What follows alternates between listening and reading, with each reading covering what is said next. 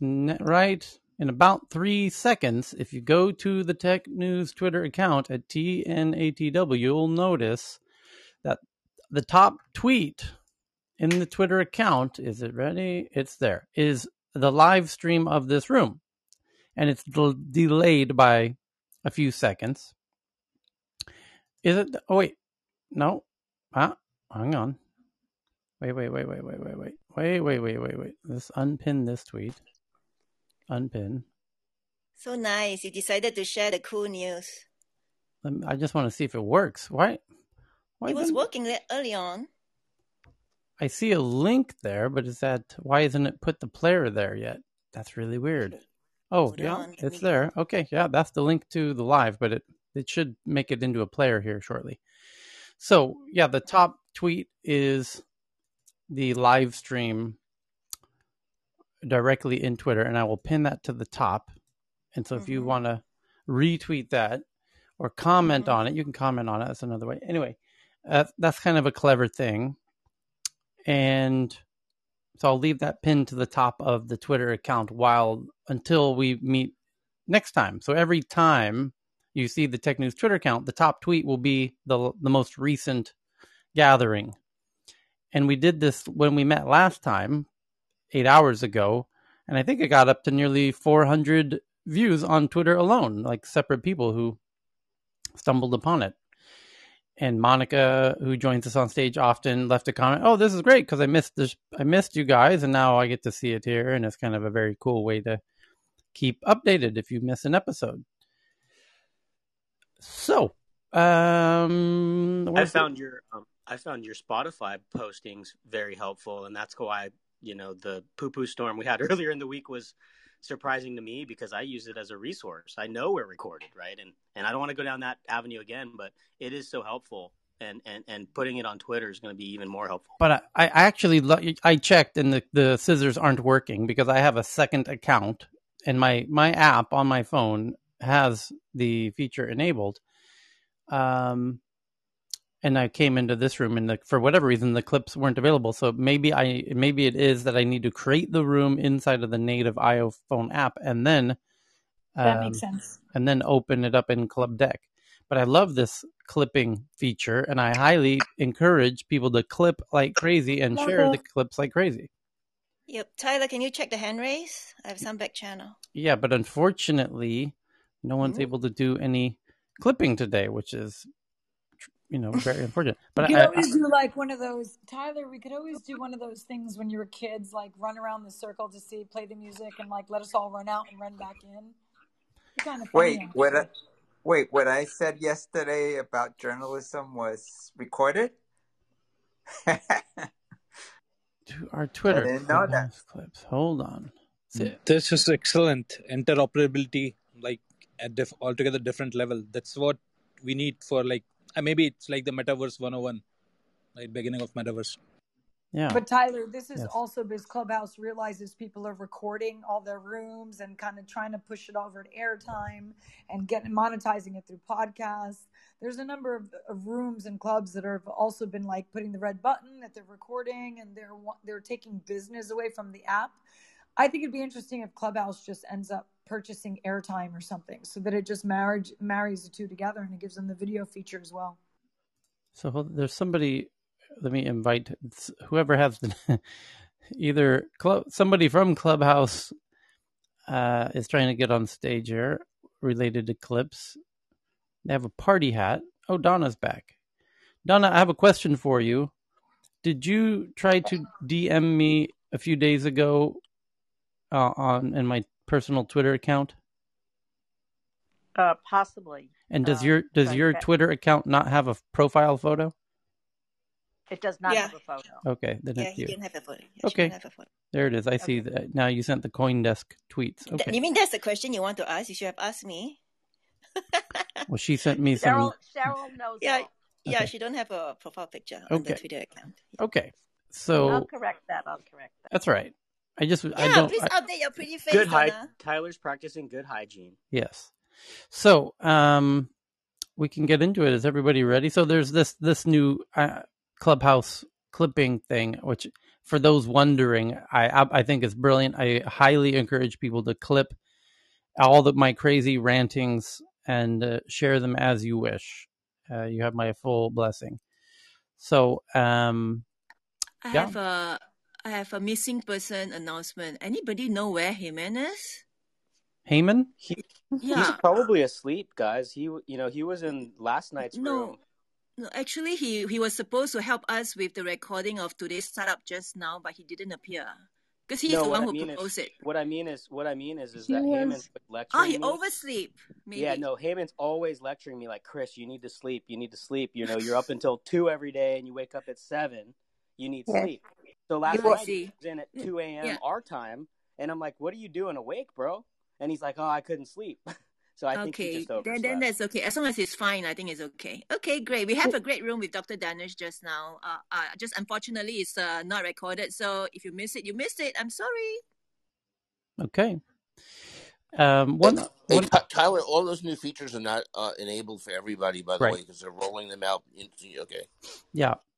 So And Tyler, Yeah, I've got, I've got the feature. what's Um, yeah, but what's the most important the renew is the you can record it. It's called replay.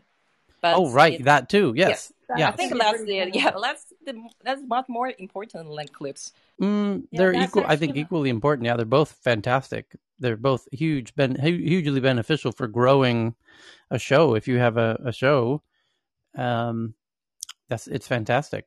And it says they'll let you keep keep the recorded show for as long as you like. So we that would have been amazing. We've had you know we've been doing this twice a day since uh, you know back in March or whatever it was. Um, it'd be interesting to see what kind of views you know some of those would get anyway. And then, It well, would by be the way, interesting to see, yeah, uh, the, when the, they would start making meme out of these clips. say what? I mean, people would start memes out of the clips. memes out of this Oh, clip. yeah. And then even more interesting is the pre-recorded episodes. Or what are- what are they calling that, BB? They just I, if they I forget what they Uh, replays. replays. Yes, you Yeah, can have a replay. And so if we have replays turned on, which of course we will, the I think the the thing that's so incredibly interesting about that is re, this new replay feature uh, could be actually the most important feature yet because you also can do uh, a voice to text transcriptions very easily, and you can add that on later anytime. So, at some point in the near future, super easy prediction, Clubhouse will have a, a speech to text trans, you know, transcriber like Otter AI, who already does this now, anyways. And YouTube turned this on recently, so all of their millions and millions of videos can be converted into text while you watch them. Even old, old videos, you can watch them in any language you want. So not only do they get transcribed from audio to text, the text goes into all different languages. So that's fantastic. So then it's even better because then you build a search. Oh, and by the way, BB, did you notice in this latest update of Clubhouse, there's Yes. actually three features. Could you please? Actually, it's five if you're counting the spatial audio in oh, uh, Android in the well. latest update that I just got, there was to maybe there was more than three, but there was three very interesting new features. The clips that we were talking about, the replay, the ability to replay old rooms, you know, and and like as I'm saying, if you have the old rooms and you have text to a speech to text tra- uh, transcription and translation into multiple languages, and then the other feature they announced in the latest update is universe something they call universal search. Well, now that's interesting because what if you can search all of the words in all of the previous rooms that have ever been played? Now you have the beginnings of a search engine. And Because, Tyler, yes, uh, sorry, uh, the, like uh, right now, if you use the search, so you will see there are two columns. Left is people, right is clubs. correct. So they showed a video. If they upgraded to the universal search, you have the um, left from right to its top, people, clubs, room, and uh, I forgot the last one, but you have five five columns. So they were suggested maybe the top list or top people. I'm not sure, but the left side is from top, and you can search the room related to that name or your keywords as well. That's how the video uh, shows. Oh, there's a video of how search works, right? So, Yes, in, yeah. in addition to clubs and people or, or users, what are the other ones? and top. I'm, I guess it means the top of the topic, or because it just top. the title is top, and under that seems uh, both people and the club are shown under that. And the second people and the clubs and the rooms. And let me check the last one. that's There okay. That's all right. So the point is, is that if they're now adding more powerful search, and you've got pre-recorded rooms endlessly forever, which they do, that they make a point to say that they will last as long as you want them to last. These replay rooms, and if those replay rooms can be converted from speech to text, and that text can be translated in multiple languages, and that text can be indexed and searched, now you've building a corpus of canonical content that you can search like a search engine. This is essentially what Google did. They have a whole bunch of websites with a whole bunch of text and they index the text and then you can find and search. And now, Well, more. yes, Carl? Sorry, um, more more aptly in, in comparison with Google YouTube, if you search for something specifically and it comes up with a YouTube video, it will not only match it, but it'll also try and interpolate where in that video it should start. So you'll often see that it comes up with like a maintenance video, for instance. If you you know Google how to fix my my MacBook battery, it'll come up with a video, but then it will show you in the search results that it's from 13 seconds to 56 seconds, which is the bit that you care about. So it, it can, you know, if they go down that route, Clubhouse could very easily not just show you the transcription, but it'll just bring up the replay of the room and play you the audio from the point that you're searching from, from that key Right. point. So- and that's very cool, but I Yeah. do worry that it would make people a little bit more hesitant with what they say because if I can put the name of somebody important in and bring up immediately every result of every time they've ever spoken, then that pseudonymity that we think we have on Clubhouse by being lost in the masses kind of is eroded a little. Well, the thing is, well, that's, that's an illusion, isn't it? Like, because It, it is an illusion, absolutely, but it, it's an illusion that people adhere to that enables them to speak. Because, okay, yes, I'm being recorded, but you know, like Tyler, for instance, hundreds of thousands of, of you know, hundred, thousands of recordings. Any particular thing that might be said at any point is lost in there. It would take you a long time to find it. If you can index it and search it instantly, um, then the size doesn't really matter anymore. Carl, if that can cut some cut off some BS, I'll be happy. Yeah, you know what? I agree with that, actually, Carl. Yeah. Oh, Simon from Otter AI. Perfect. Perfect, perfect, perfect. Simon. Hello, welcome back.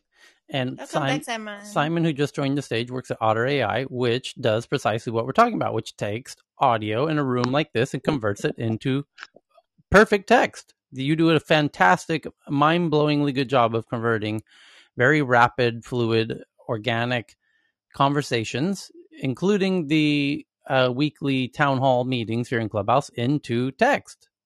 And it's, it's brilliant. And imagine that Clubhouse buys Otter AI and adds that ability to all these replay rooms that can, you know, as YouTube did years later, YouTube had, you know, a decade worth of videos and then bought a speech to text translator ability. Well, they didn't buy it, they used Google Translate, obviously.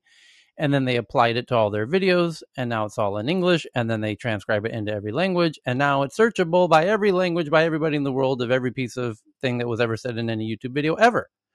And that's why Google bought YouTube because YouTube, uh, sorry, Google understood that eventually people are going to stop writing websites and blog posts and start talking in videos. And now they're talking in rooms like this.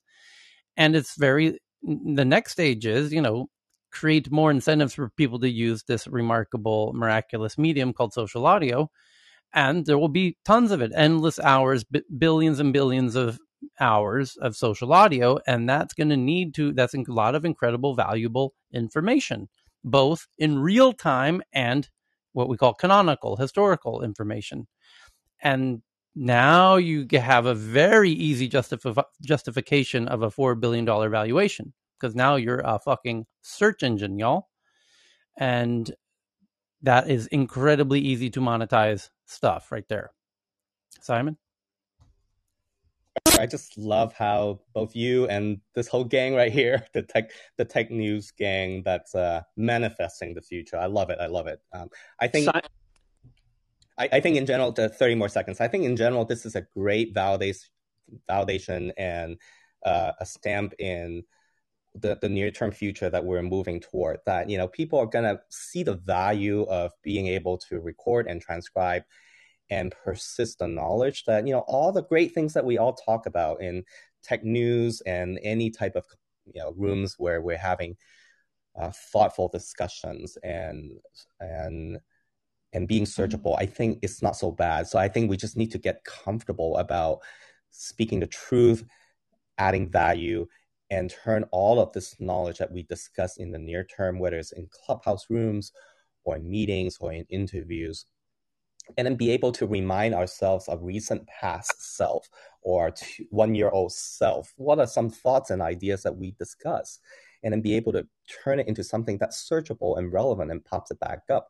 So everything is indexed and searchable so that we can benefit ourselves, benefit each other, benefit our colleagues, benefit our different departments in a in, in the in a larger organization, or just benefit the whole community in general. So I think it's so so super important. So I'm so glad that Clubhouse uh, founders finally gets it and say, yes, recording, clips, replay, love it. I love the and direction search. that they added search to the latest version of the update. So yes, yes, but I think if I read it carefully for now, it's just searching very basic metadata. Correct. But I, I agree. I agree with your the direction that you're thinking that everybody has been talking about in the last 30 minutes. I think that's the right direction to go. And then the next step is, you know, as we talked about when we met eight hours ago, I have a new feature request that I think would be an absolute game changer for the app in, in addressing the issue of getting lots of awesome new content into the app. Having been part of YouTube uh, from early on, and, and oh, Heyman's chatting in the back channel, Cheryl. He's awake. So, um, yeah, he called me, okay. and he's so sorry about that. That's all right. So okay. the the idea that I would love Clubhouse to allow me to record a a few seconds, 15 seconds, little audio clip that plays when to anyone who as they enter the room. So it says room loading. Hey, this is Tyler. Just want to say this or that or whatever. And uh, today's show is brought to you by whatever the sponsor is. Enjoy the room boom, and you're in the room. And you have a, a I can also have a, extend the option to you to skip over my little welcome greeting, which may be an ad, which may I may ask you to, um, you know, there it might be an ad, it might not. But that 15 second or whatever, whatever they're willing to uh, might be willing to give to the room creator, uh, if it, if I am able to give that ad, because when we do this room in the course of it brings about a thousand people an hour come into this room, pretty very consistently. Two hours is about two thousand people. Three hours is about three thousand people. So at a thousand people per hour, and we do six hours per day, so we're talking about six thousand people come in. Those that's six thousand ad impressions. That's incredibly valuable. I can monetize the shit out of that by telling you to go to NordVPN and you know use our code you know TNATW at NordVPN, I could make a thousand dollars a day doing that. So could anybody, anybody, anybody, anybody. And then all of a sudden, you have a whole lot of interesting people. It's worth their time to participate, just like YouTube did around year three of YouTube when they started allowing people to monetize in YouTube. Pre monetization in YouTube, YouTube was almost exclusively cat videos.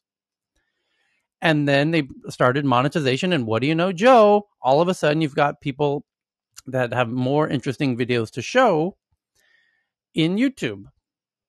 And you, you could add those periodically through the recordings as well. You could set that auto. So I don't even need it. The introduction. I just knew, in- I just in want it as a welcome ones. at the front, and this would be technically because it's difficult to build an ad network, right? Because that's a marketplace. It's a chicken and egg, and you got to go get a whole bunch of sponsors.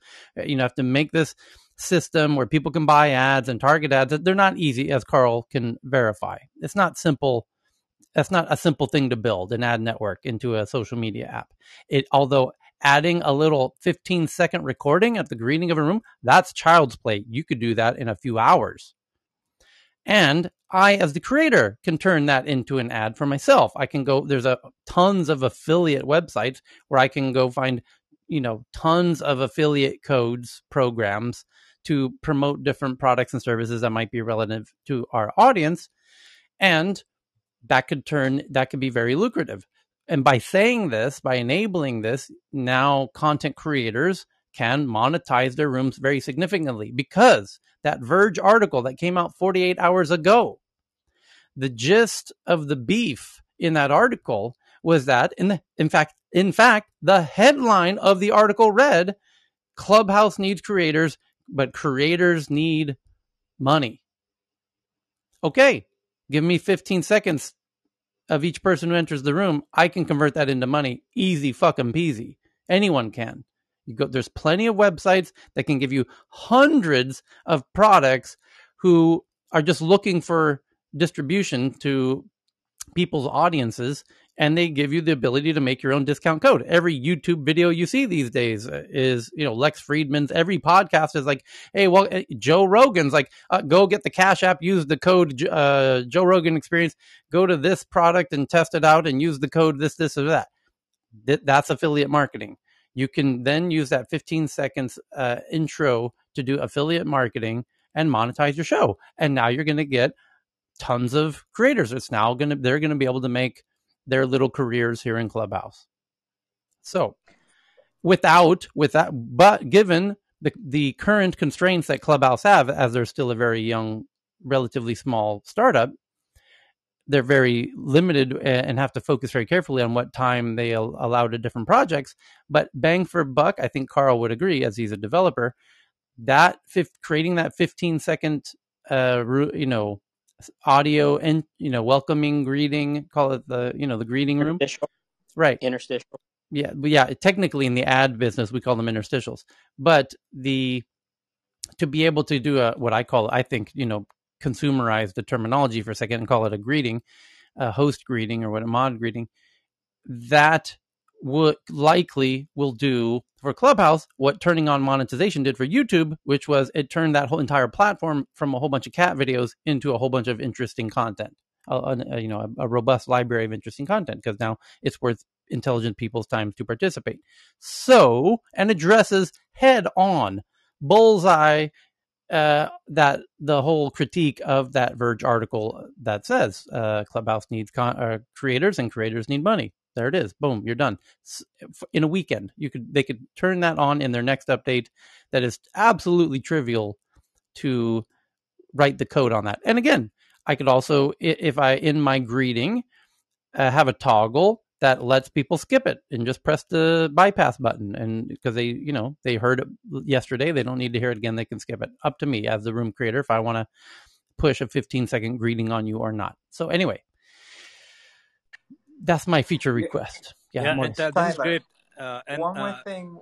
One more thing with the uh, audio to text translation, which if that happens either with Otter or which I love, and by the way, my niece loves, um, uh, is that in some rooms it's very technical and if if it can be translated if, if it can be transformed into text it, it can really be a learning experience for younger people who are trying to understand certain fields. And uh, th- they can then refer to the text after having listened to the audio simultaneously. And that's that's a real educational opportunity. So that would be great also. Absolutely case for educational, institutional, even clubhouse summits. Like you know, right now there's the emotional intelligence summit is using Otter right now for precisely this this reason. So there's a lot of educational value as well. Uh, but to add on to Tyler's uh, idea, uh, just to throw it in there, what about a 30 second room reset, right? The sponsored room reset that can also be monetized for the creator. So there's a lot of win win win situation. Okay. That bandwidth can be dynamic, right? So you need not play just one clip, and based on the persona of the guy who's entering the room, you can play a different clip there. And uh, Tyler, I think you can suggest, and they can put that feature just for you, uh, and just see the uh, test case, do the A/B testing. That's actually a good idea. Not to mention, deaf and hard of hearing people can actually be on Clubhouse if they actually put the text on the bottom as well. Simon, can I give you a suggestion and hopefully you can run with it?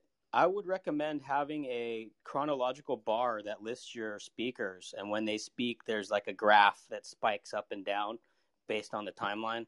Because I find that very helpful. Sometimes it's like, oh, uh, David Christ said something, you know, towards the middle of the show, and I'll find myself scrubbing through Spotify trying to find it. If there was a visual way to see on a timeline who's speaking and when they speak with little spikes, almost like SoundCloud does, it would be gangbusters. And I think you would have a killer feature besides the transcription that would really just like you know make your company go gangbusters. So hopefully you could take that if it makes any great, sense. Great suggestions. Stay tuned. Okay, are we ready? Anyone got a headline they want to jump into before we get into the big popular ones? Well, Tyler, that NFT one's really interesting. Oh yes, it is. Let's do that one. So um, I just let me tweet. it.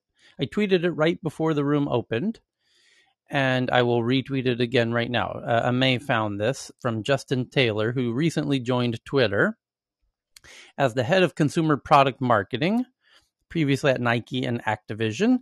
And he tweeted a video recording screenshot from his phone of a, a fellow Twitter team member. Uh, oh, shnikes. When I untweeted it, it went away. I'm an idiot. Um, sh- can you? Hmm. I think his name is Justin Taylor. He's Yeah, um, yeah, yeah. it's on it's it's on my page as well. I got it. What, what's his Twitter account? I think it's says, oh God, it's like something dreamy or stormy dreamy. Some Yes, it was something crazy like that. The Smarmy Bum. Yes. There it is. Got it. Thank you. Found it. Okay, so he's got this video that I'm tweeting out now to the Tech News Twitter account of uh, someone at Twitter named Mata Affleck, who's a software engineer working on. Uh, she's a tech lead, and this is what Ama- Amaze Dream come true. This one, and you have to see it to kind of So understand excited. it. But I'll try and talk So you. excited. I'll try and talk you through it.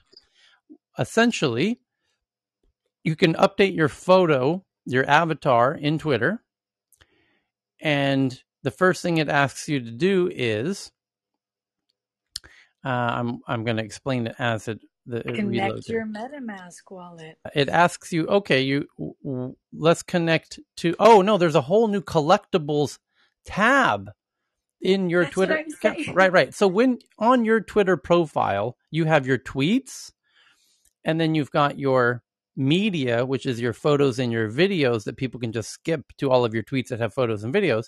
And now there's an and your replies, so people can you know stalk you and see how you're replying to everybody. And now there's a new tab called collections. And on that collections, it's a your ability to showcase all of your digital assets and you connect you to your Coinbase wallet and and once you're in Coinbase, you connect to wherever you're hosting your, you And know, your, it, your wherever your NFTs are being held. wallet.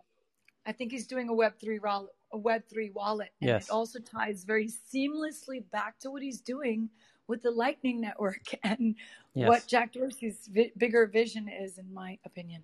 Yes, and and in doing so, you can now prove you have a place to showcase and sort of prove that you own these NFTs, and that's part of the fun of owning them is the ability to prove that you actually are the owner of them. So, um, it's and and it also applies to your actual Twitter avatar. So the, in the video that they show here, the person updates their Twitter avatar, and instead of choosing a photo from their iPhone's photos, they choose one of the NFTs that they own, and in this case, they show a uh, one of the crypto punks, and it has a little cute icon, an Ethereum icon next to it to kind of validate that it's legit. Tyler, Yeah. oh my God, this is brilliant. Yeah. Are you are you seeing what I'm seeing? I am. Could you I mean the fact that remember they said about the personas. Yeah. Oh my god, this marries beautifully together with that because Yeah. now the personas could be attached to a different NFT. Which actually could demonstrate a different persona inside your Twitter account, but now it gives you the option possibly to have multiple different NFTs as your profile pictures depending on your persona. Yep. So it's uh, a lot of fun stuff happening in Twitter and in Clubhouse today. So we're going to get into the headlines now. Thank you for finding that and sharing that, Ame. It is Trader Joe saw it, Ame- Ame. Trader Joe saw it a long time ago. It was for sale in Trader Joe. Look, Trader Joe, I got a list for you. we have to have a back channel conversation. You know, but to, in order to do all of this, we need like really good GPUs and good set of computations. And I'm not sure if Clubhouse would have that sort of access as Google has. under all the features we can think of, unless the computation is good, I think not much is going to happen there. Okay, so here we go with uh, the top stories, shall we? The top story at this moment is Senators grilled Facebook executive Antigone Davis at a hearing about Instagram's impact on teens and were frustrated by her reticence to answer questions directly, according to TechCrunch. Last night, Facebook published to uh, anyway. So there, uh, there's a whole bunch of publications that um, have their own takes on this. For example, um, let's see. Bloomberg's headline says uh, Facebook prioritizes greed over children, senators say. New York Times headline says, We know what Facebook knew, and when we knew it, now what? Okay. Washington Post says lawmakers hammer Facebook for hiding how its products may hurt kids. CNBC says lawmakers give Facebook a clear message don't build Instagram for kids. NBC News uh, or the, the Guardian says Congress grills Facebook exec on Instagram's harmful effects on children. That's a very fair headline. BBC says uh, Facebook grilled over mental health impact on kids. Wired, which is a geek pro tech headline one says the Senate is mad at hell at Facebook again. and it actually makes it a hilarious point that pointing out a bit of kind of um, I- ironic um, hypocrisy that the Congress, which is about to shut down the fucking government due to its ineptitude, is lecturing Facebook, one of the most successful enterprises in the history of mankind, on how it needs to run itself. And, um, you know, the inability for the government to do anything and fix its own glaring problems. And yet they're lecturing Facebook on, you know, uh, its problems. So it's it is in that context. It's it's it's, it's a fair point. It's kind of I didn't really consider it until they I saw that headline. Yeah, thanks for bringing that up because I I mentioned that to Ken last night. I'm like, don't these guys have something to do with the debt ceiling? And I get it, I get it, I get it, but it's like, come on. like you're the whole the whole government's about to shut down, and if you don't raise the debt ceiling, you're going to send the entire planet into an economic collapse.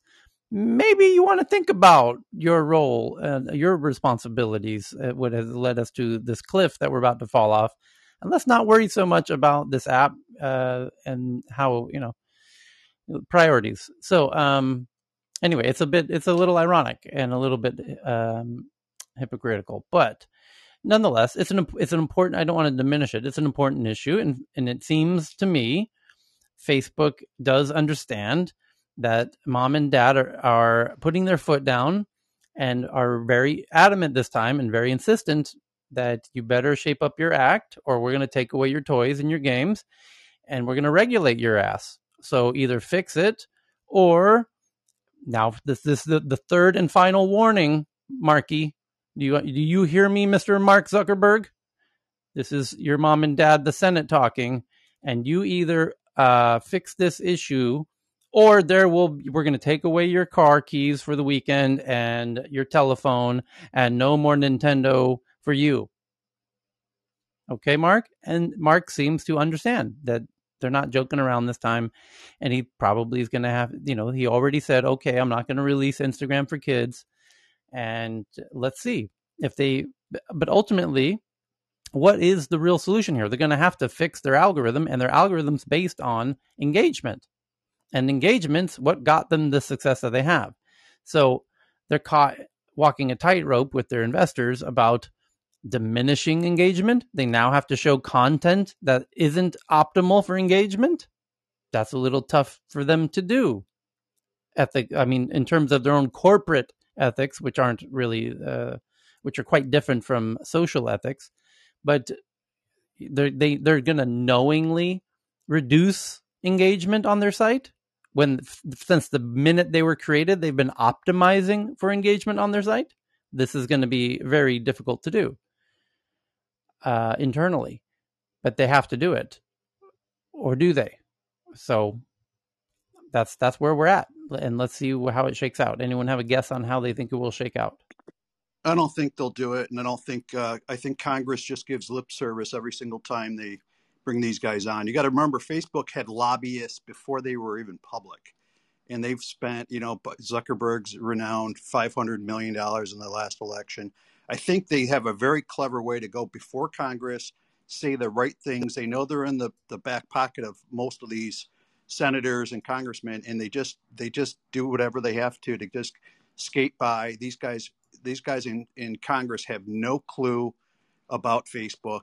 You know, you got guys up there asking how they can offer a free service, and Zuckerberg looks at them and says, "We sell ads." I mean, it's it's just laughable, and I think they'll just they'll just slide by. They, they'll just do the minimal they can, and they'll bury the stuff in algorithms and confuse the shit out of them, and they'll have you know the, the regulations just won't won't come to fruition. It really depends on the um, midterm elections and whether they can get through all this chaos in Washington. Because let's say, uh, which is un- highly unlikely, but if the Democrats are able to gain control, uh, uh, increase or at least maintain control uh, of the um, of Congress, and then um, if they can sort out through these budget issues, then they can focus on on Facebook for the next two years, and they probably get some, as I said yesterday, some Republican uh, assistance on this issue. Uh, so we'll have to see how that plays out. I'm going to go with the first speaker. It's not going to be regulated. I, I don't. They can't. How they they aren't sharp enough. It's a, a super complicated thing to do. It's going to have to come more from public, and um, and in that wing, as Tyler pointed out, there's shareholder interest, there's public interest, there's a lot of different competing interests here, but I don't see regulators uh, being able to do something that actually is meaningful here. Yeah. So I'm, but just to as a thought experiment for a second, what would you do if you were Facebook? So if if I were Facebook, no, and and here's the problem: they're not operating in a vacuum. They have TikTok surpassing them at the moment, right? In engagement, like you know, you're you can't reduce engagement. TikTok's engagement is through the roof. They're more engaging than you are, and they're not being they're not in the hot seat at the moment. So how how do you play this exactly? So, I, I because well, my, I have an idea. Well, hold the. Hold, I'd love to hear it, but the, the my point is, in specifically, let's really focus here and be very strategical and tactical for a second. The issue is about Instagram. The issue is you. There, somebody has made a, a strong case that you're putting profits over people's, um, better, you know, over people, and on Instagram, and especially young ladies and their body image you're going to have to come up with a way two a month from now to have a new study that shows that you've made actual progress on this particular issue of young ladies and their uh, self image and how Instagram a month from now you're going to re- right? Let's agree. This is probably a good strategy. A month from now facebook has to announce now we're going to do a new study.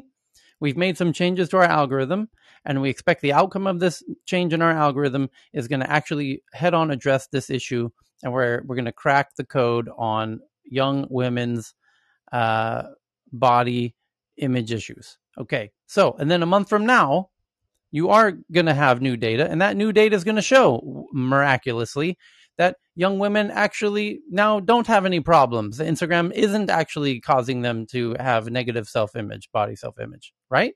And then you're going to say, hey, Congress, we did it. Hey, hey, everybody, look who did it. It's your boy over here, Marky Mark, and the Funky Bunch over here at Facebook. We figured it out. We solved the problem. We're all good, everybody. It's been real.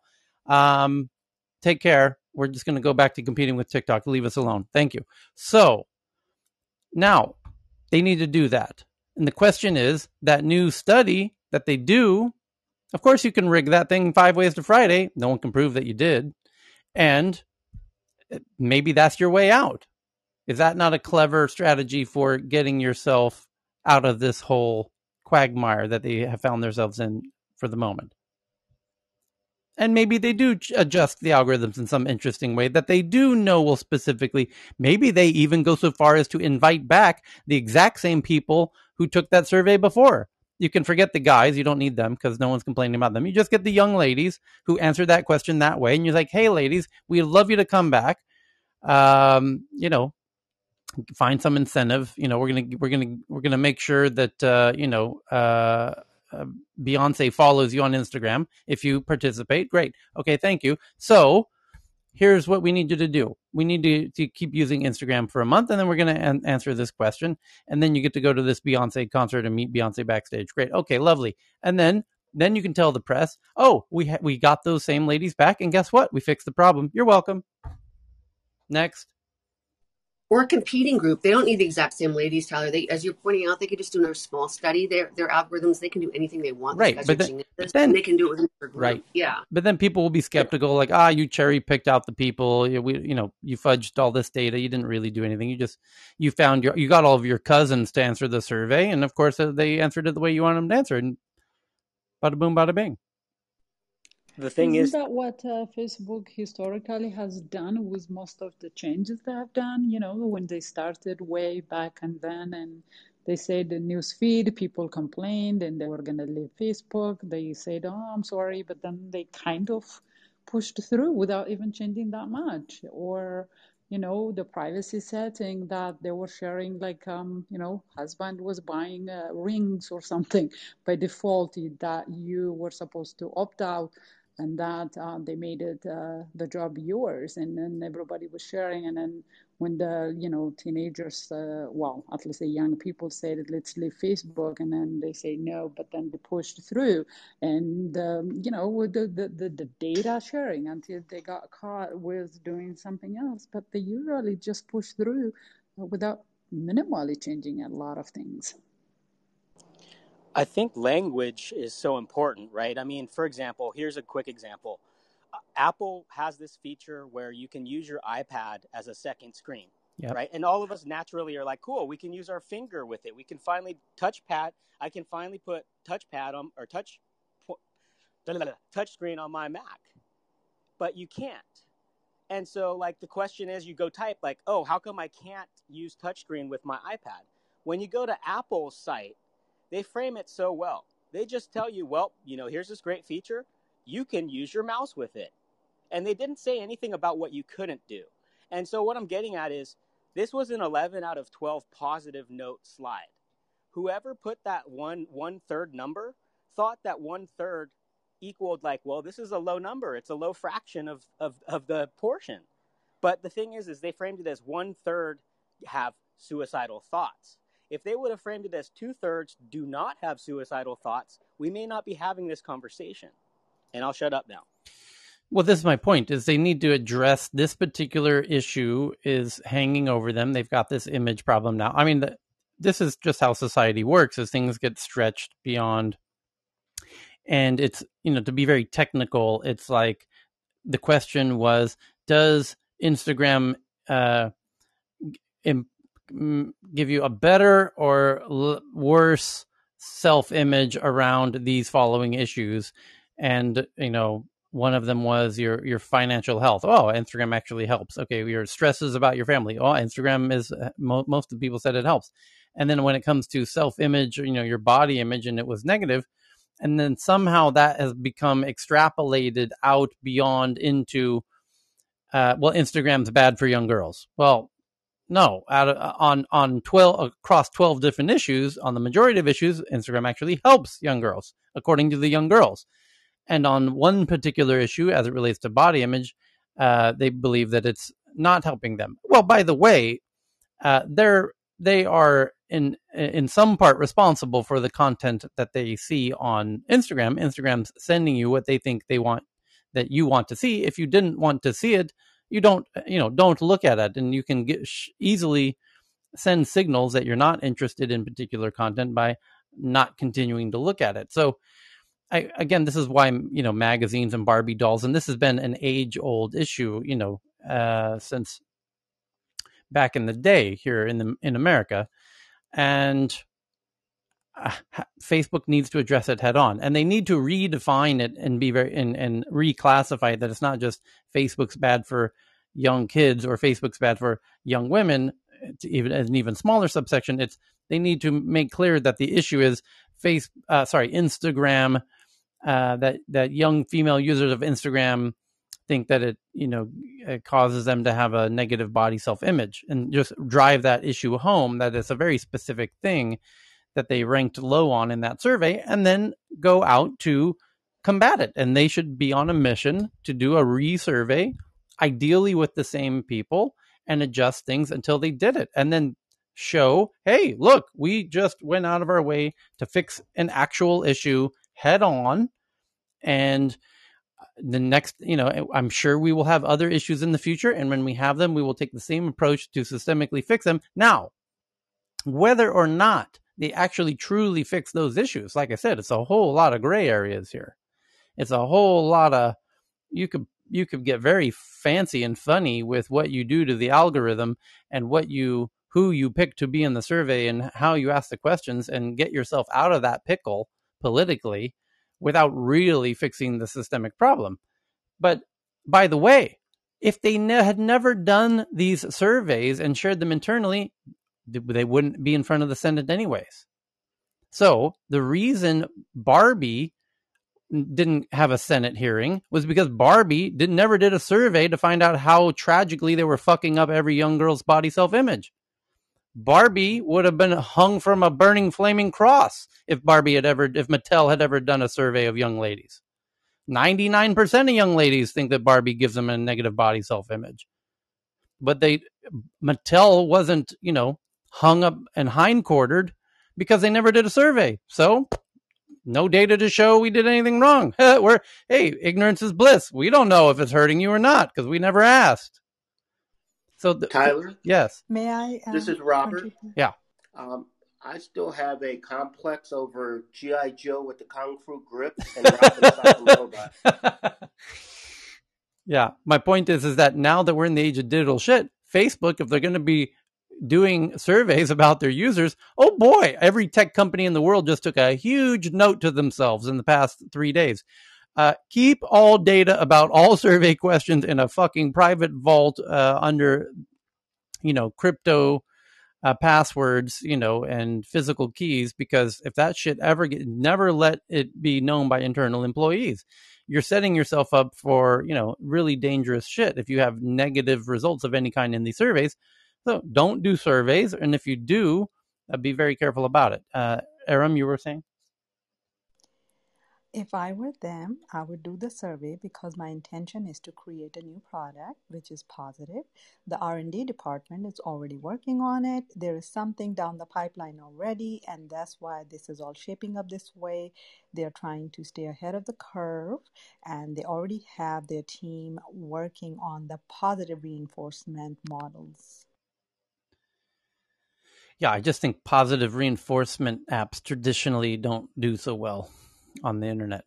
Not in that sense. I mean, um, the models that promote uh, positive self image Yeah. in a good way, not the addicting or negative way, because we do have those pathways in our brains, Yes. and the research, the neuro uh, guys already are working on uh, that aspect instead of the addictive model. Yeah. Okay.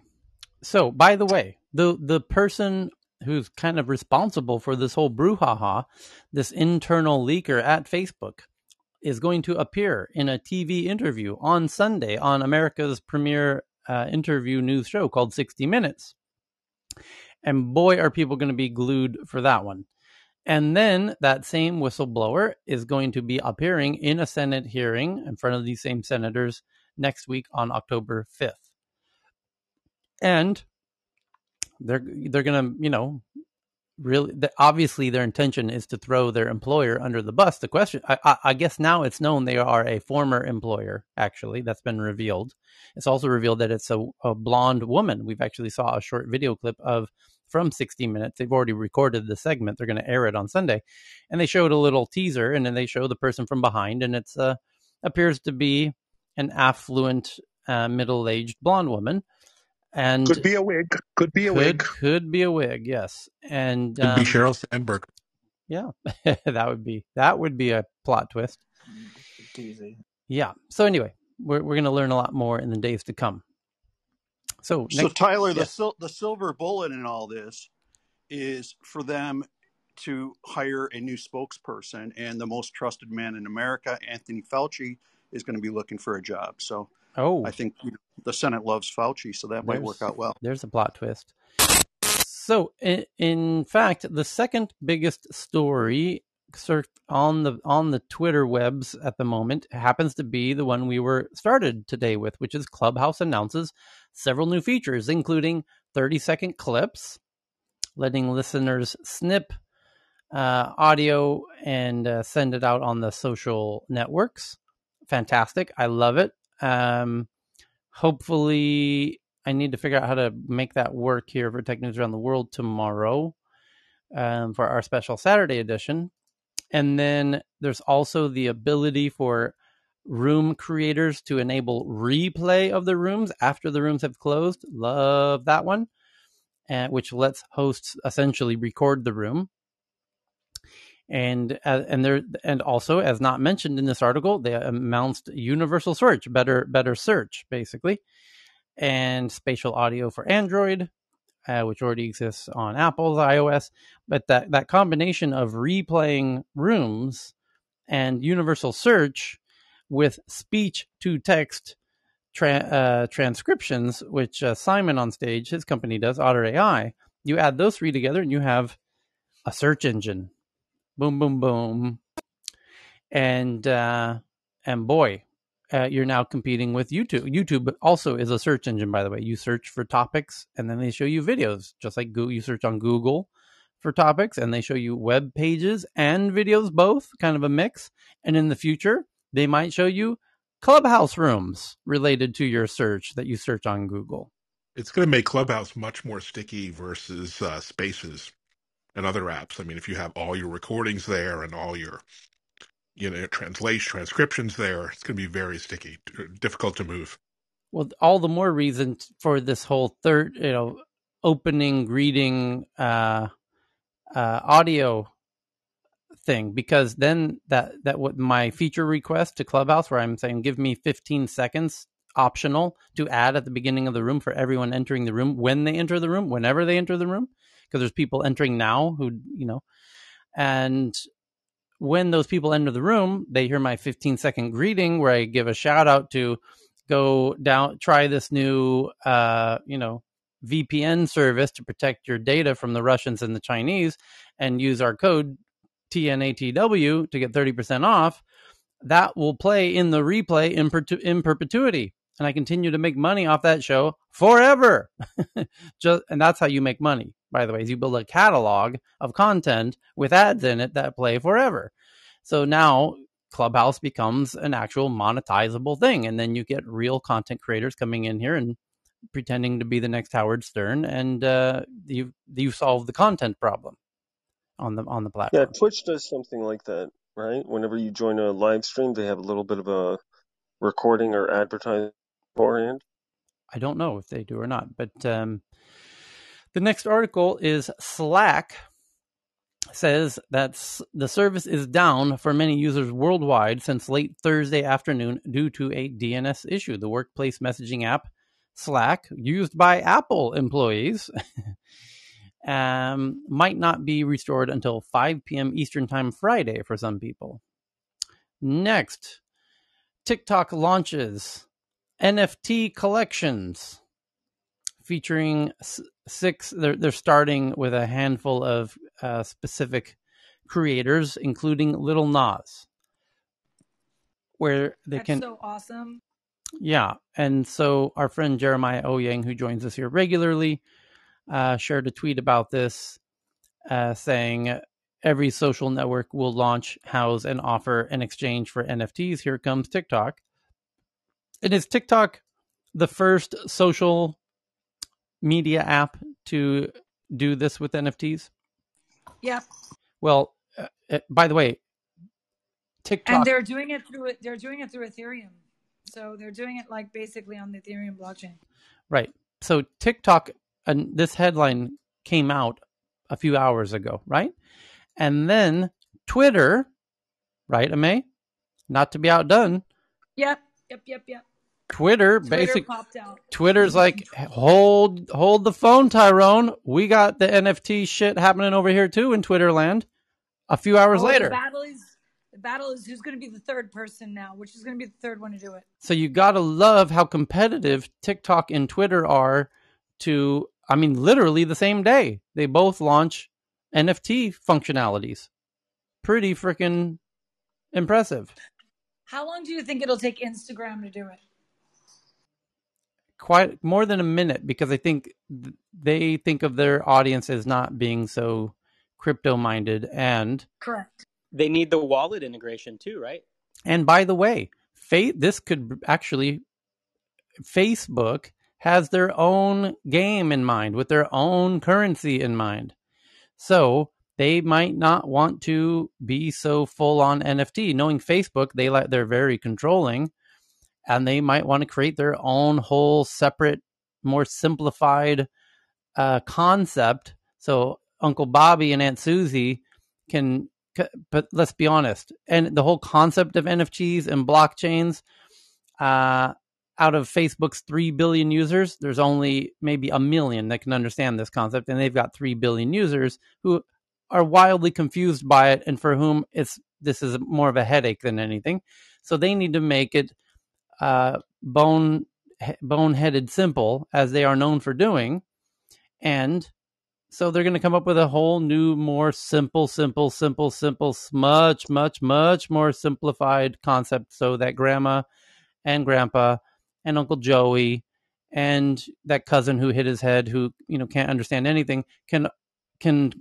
participate in Facebook's watered down versions of digital assets that they'll call Ah. Fa- face coins or some silly name like that. And So they'll only live on Facebook. Right. Well, my point So is, is Facebook has a history of uh, making things uh, uh, super, super, super, super simple. I think NFTs are too complex for the Facebook audience generally, so they'll come up with their own thing, and I think that will apply to. Uh, they'll probably want to leverage, you know, the Instagram, Facebook synergies and WhatsApp and kind of unite the three around their own kind of Facebook coin, Facebook digital wallet, and their own digital asset collection scheme. Yes, and just to remind everyone, that scheme called the Novi Wallet is currently before, I think, all 50 states uh, to get approval because that uh, needs approval because when you start going in and out of coins and different coins and go to fiat, you know, they're all going to have to be licensed in all states. So that is in the process now.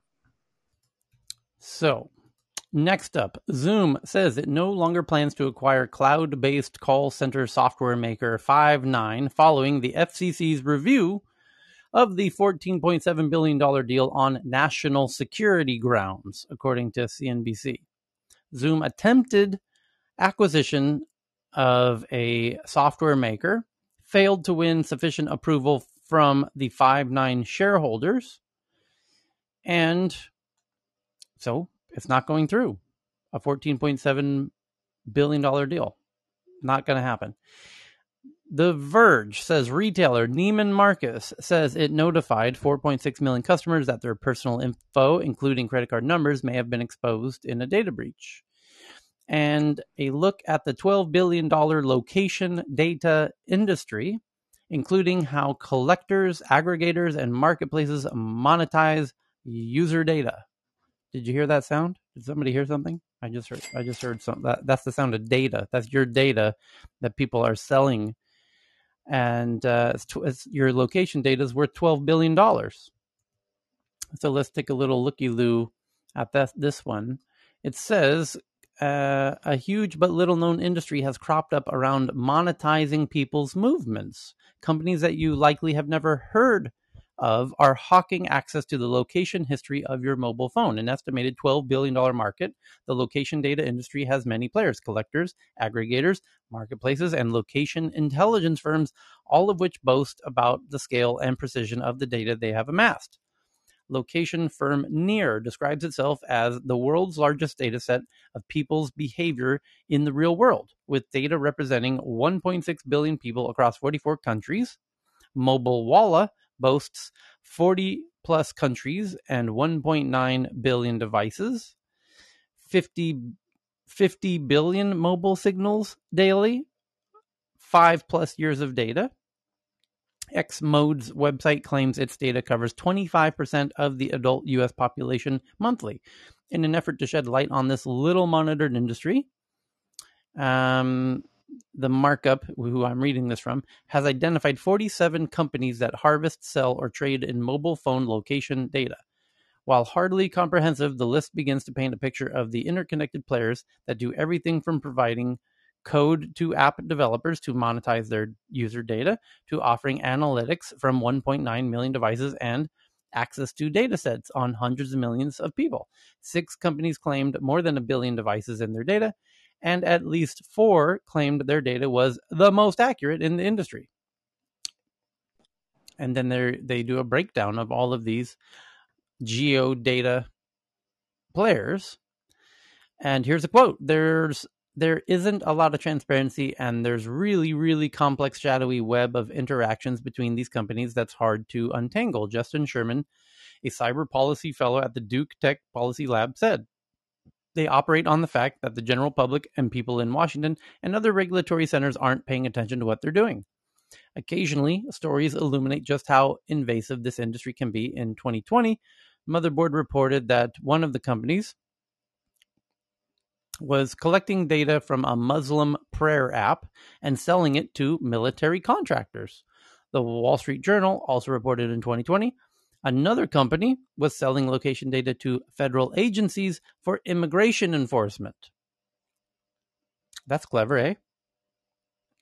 Yeah, we are the uh, Border Patrol. Yeah, we're looking for people, illegal people. Can you please give us you do you have a data set for illegal people? Oh, you do. Oh, lovely. We would love their home addresses and their workplaces. Thank you very much. Thank you very much. Monetized data. Thank you. Thank you for that data. Very helpful. Oh, you have Muslims? Great. We'll take the Muslim database, please. How much for the Muslim database? Thank you. Thank you very much. A Catholic news outlet also used location data from a data vendor to out a priest who had frequented gay bars.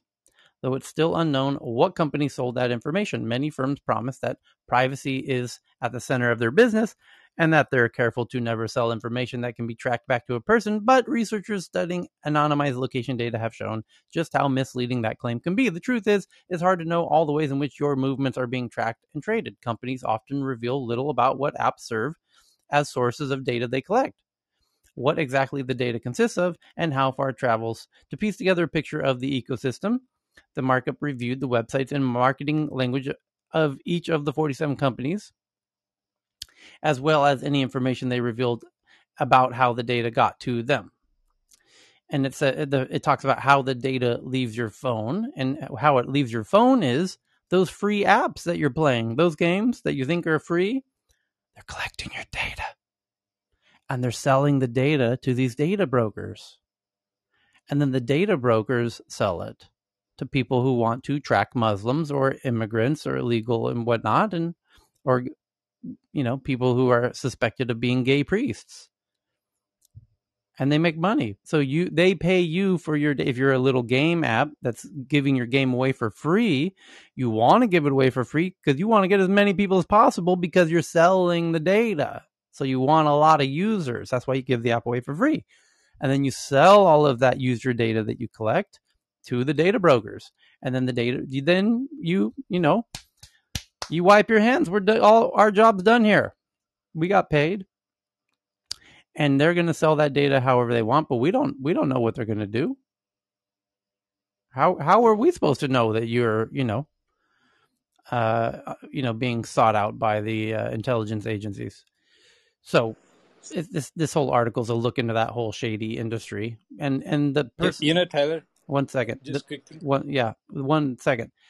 The person at the start of the article was exactly right, which is the only reason this still exists is whenever the government finds out that this exists. Of course, the government agencies like the Border Patrol knows this exists because they're customers, and the CIA and the uh, FBI they know this exists because they're customers of these you know products and services, and yet the you know our our lovable geriatric friends on Capitol Hill have no clue this is going on, and that's why it's not being regulated, as that person said at the start of the article.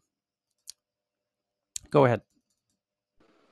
You know, Tyler, all the big car companies they use this data to launch. Like you know, it's just that they do not use this directly. They have they, it's like money laundering layer over layer. But at, at some point of time, their marketing campaign, be it Hyundai, BMW, everyone. So if someone is walking via BMW showroom, so Hyundai and all the other car companies would know. So this is happening for like last two three years. Of course, they do not directly use this, but they use it. Yep. Okay, next up. Uh, that's the day the twelve billion dollar location data industry. The next one is USB. Uh, the USB forum issues new USB certification logos that show if a cable supports 60 watts or 240 watts. So you won't be confused when you plug in a 60 watt cable to try and use it as a power cable for your MacBook and then you think it doesn't work. It does. It's only a 60 watt cable and you need to know if it's a 240 watt cable or a 60 watt cable. Now they're going to put logos on all all new cables. And then The Verge has an article, a look at the rise of employee dissent at Apple, including pushback against returning to the office, fighting for pay equity, and increasing leaks. And which The Verge is all too happy to assist in all of those things. All too happy to assist in uh, helping those leaks get out. All too happy about help helping uh, exacerbate the any kind of anguish they can cause to Apple, which is going to come back and bite them in the ass. Because um, somebody on, named Alex on Twitter says we mock Apple's PR strategy here and there of being impossible to reach, but maybe it, like so many of us, just gave up on email. Anyway, it's uh, I have to imagine the Apple's making a note of the Verge's articles here, and won't be so fast to include them in their future product releases. So the next one from CNBC, the founder of a decentralized finance staking protocol called Compound begs and issues threats to users, asking them to voluntary, to voluntarily return $90 million after mistakenly sending them the money. About $90 million has mistakenly gone out to the users of popular DeFi staking protocol Compound and the founders begging users to voluntarily return the tokens. Would you return the money, Tyler? Hmm. That's what I said. I mean, they've asked like people to return the money. Which good luck with that. Hmm. Hmm. To 1099 or W 2 and they'll change their mind. South Korean uh, internet service provider sues Netflix over costs for traffic surge from hit shows. This is a this is all about net neutrality, um, and this is a really interesting concept that South Korea um, suing Netflix over the cost for traffic surge from hit shows because this internet service provider is like, holy shit, Netflix is starting to become singularly this one app is starting to make up a rather significant portion of traffic for internet service providers in Korea. And so they want to tax Netflix. By the way, so do the internet service providers in America, but that's against the law in America. You can't, you can't, that doesn't work like that. You have to treat all apps, you know, uh, kind of equally. We can't start policing and charging for uh, on an app by app basis because then the internet, the concept of the internet kind of breaks.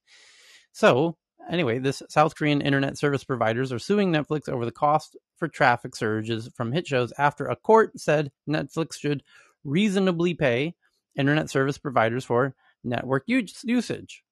And that's the problem when you have judges who don't understand tech and they start making uh, rulings that um, could cause real problems down the line for the internet as a as a protocol. So it says South Korean internet service providers, uh, SK, has sued Netflix to pay the costs, and the move comes after Seoul Court said Netflix should reasonably give something in return to the internet service provider for network usage. And multiple South Korean lawmakers have spoken out against content providers who do not pay for network usage despite generating explosive traffic. Netflix said it will review SK's claims and seek dialogue and explore ways in the meantime to work with SK to ensure customers are not affected. The popularity of the hit series Squid Game and other offerings have un- underscored Netflix's status as the country's second largest data traffic generator after Google's YouTube. But the two are the only ones to not pay network usage fees, which other content produ- providers such as Amazon, Apple, and Facebook are paying, SK said. Netflix's data traffic handled by SK jumped 24 times from 2018 to September. And SK said, riding on the success of several Netflix productions from Korea, including Squid Game, SK Broadband said it lodged a lawsuit against Netflix for it to pay for using SK's network since Netflix began using SK's dedicated line in 2018. Last year, Netflix had brought its own lawsuit on whether it had any obligation to pay SK for network usage, arguing Netflix's duty ends when creating content and leaving it accessible. It said SK's expenses were incurred while fulfilling its contractual obligations to its internet users, and delivering in the internet world is free of charge as a principle, according to court documents. That's exactly right. That's the whole principle of the internet. Well, there, there was a lawsuit between Verizon and Netflix, remember, a few years back and I think they settled because there are actual network costs uh, to mm-hmm. all that capacity, and I think it, Netflix ended up paying Verizon something. So beyond the net neutrality argument. The the Seoul Central District Court ruled against Netflix in June, saying that SK is, is seen as providing a service provided at a cost, and it's reasonable for Netflix to be obligated to provide something in return for the service. SK estimated the network usage fee Netflix needed to pay was about $22 million, $22.9 million in 2020 alone. Netflix has appealed against the ruling. Court records showed with fresh proceedings to start in late December. Netflix said in a statement on Wednesday that it contributed to the creation of about 16,000 jobs in Korea, stemming from about 770 billion won in investments, as well as economic effect of about 5.6 trillion won. Ruling party lawmaker Kim Sang Hee said on Wednesday that out of South Korea's top 10 data traffic generators, 78.5% of the traffic came from foreign content providers, up from 73.1 a year earlier. With Google, YouTube, and Netflix, that account for the majority turning a blind eye to network usage fees. In the United States, Netflix has been paying a fee to broadband provider Comcast for over seven years for faster streaming speeds. Okay. Got to be careful with that shit. That can break the whole internet. The next one uh, is a wild one from Axios. LinkedIn blocks the profiles of several U.S. journalists in China. And yes, I know what you're asking. LinkedIn works in China? Yeah, uh, I know that's a little surprising. They're basically the only American tech company that operates in China. But as you are thinking to yourself, gee, I bet LinkedIn has to agree to do whatever the CCP asks with, with without hesitation and without reason uh, on demand. Well, yes, of course, and uh, they're happy to do that because they're you know they want they want that uh, cheddar. You know, they want to grab that bag. You know, that big that big juicy market over there in China. Yeah, they're all up for that, but you got to do it the CCP's way. It's they're running the show over there. It's their little casino over there. They're calling the shots. If you don't like it, you know, you you could disappear. Your CEO could disappear. hey, does your CEO and, like? You know, LinkedIn's important to China as well for exports and B two B sales and marketing. So you know, China really wants LinkedIn there as well because Yeah. it helps them Yep. with their supply chain and reaching out and stuff. Yes. So it is strategically valuable for China to have it there. It's kind of unique in that way, as as as Evan was just making the point. And so LinkedIn is kind of blessed in that China actually wants this U.S. tech company there because it's a really incredibly valuable kind of uh, networking tool. And for expertise, China is obsessed with recruiting all of the uh, top talent from around the world to come work in China, especially if you know anything about 6G at the moment. Oh boy, would they love you to come work in China. How about 10x your current salary? You work where? Uh, how much are you making? That's nice. How about 10x? And you know, it, it's it's companies Huawei can market to all the executives around the world. They're they're important reasons Right. for China. Oh, China has been into this intellect. I mean, they are all about finding the experts in every category and getting them into China because they that's it's brilliant. It's utterly brilliant.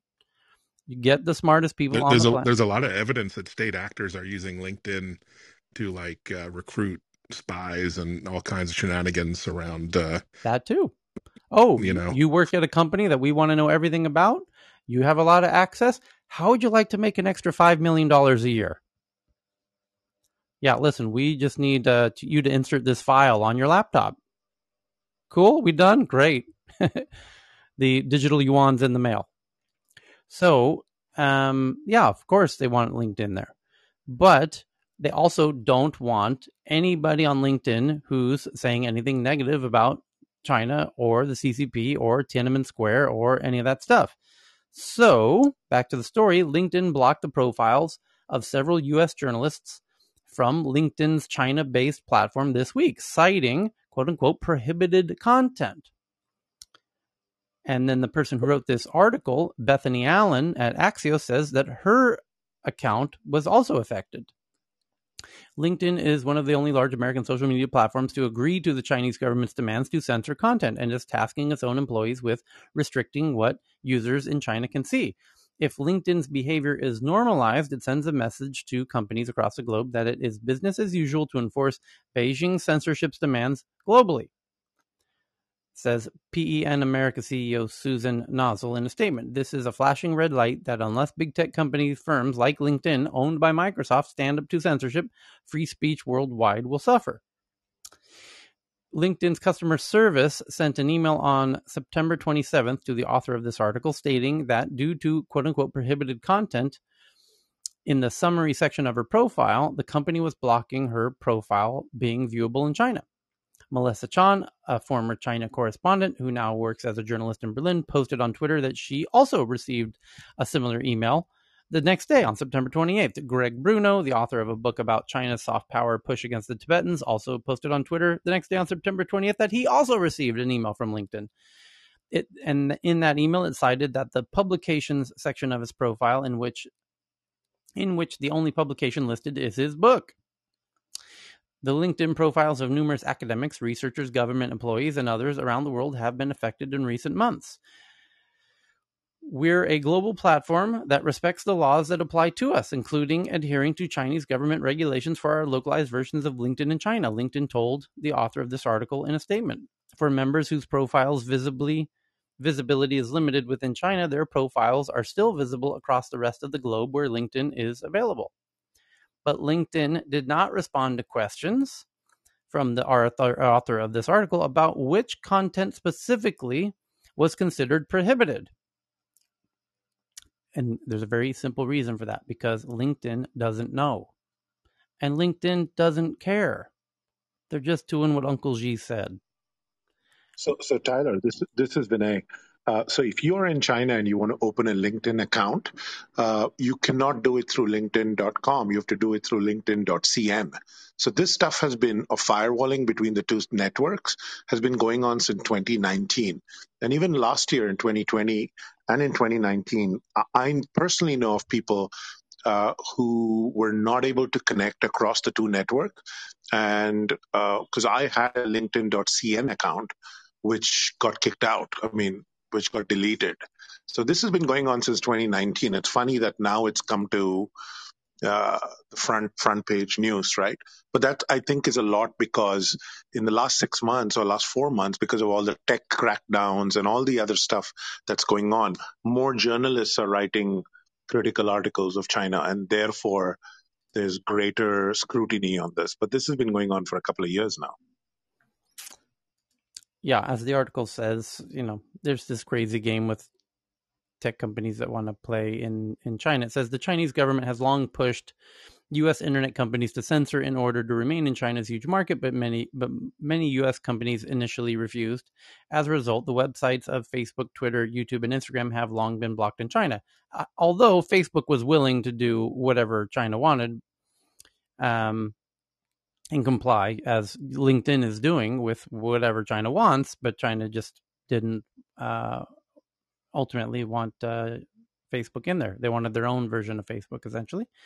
Same with Twitter and YouTube and Instagram. So uh, it says in February 2014, LinkedIn agreed to China's demands for a filtered version of its professional networking platform. And in exchange, LinkedIn became one of the few US social media companies with significant operations there. In 2019, LinkedIn had 44 million users in China, making it LinkedIn's third largest user base after the US at 150 million users and India with 52 million users in March of this year.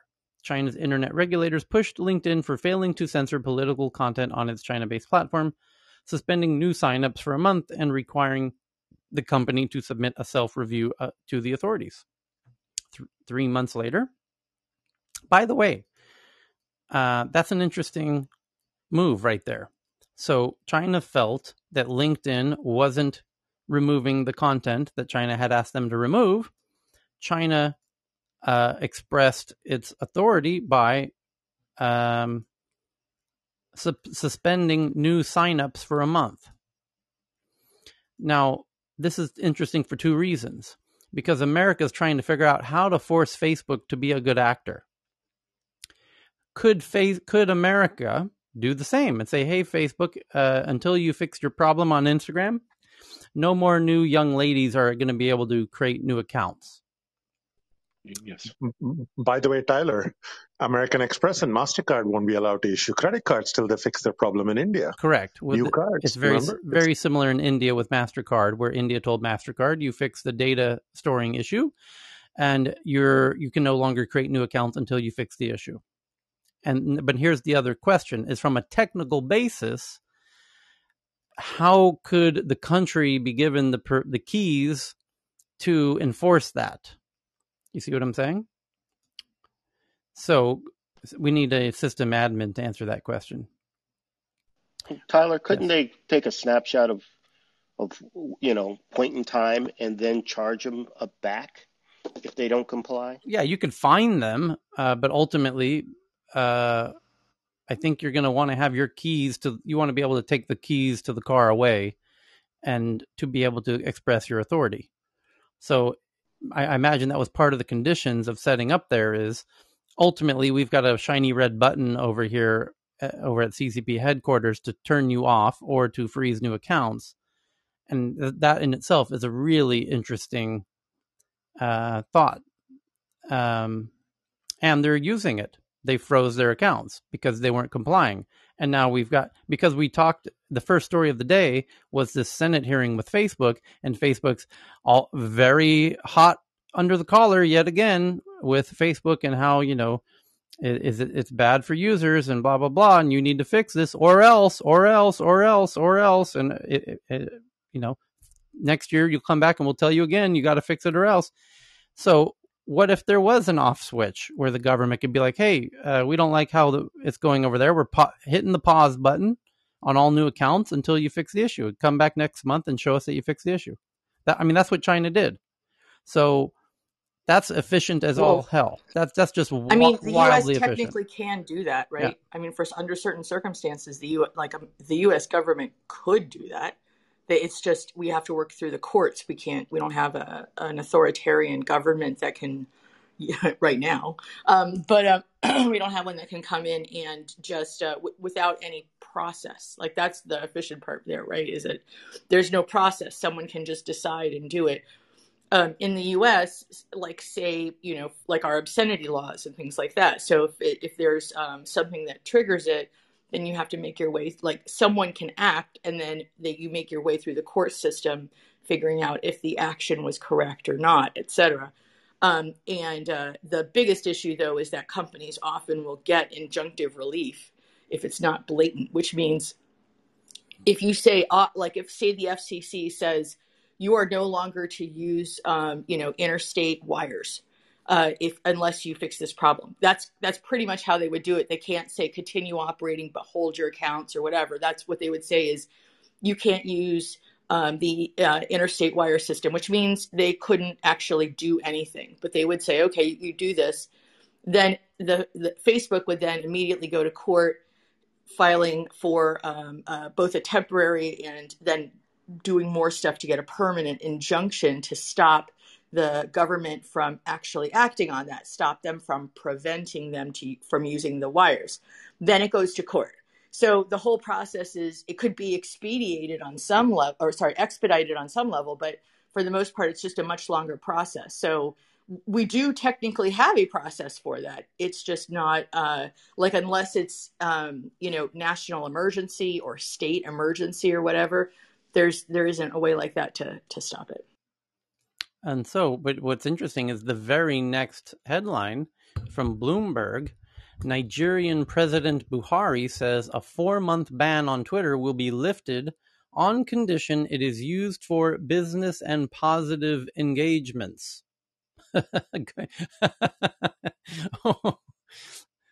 No, wh- which means what? No more talking. Hey, hey, hey! What what are you tweeting about? This is this platform's just for business and positive engagements. What what are you doing?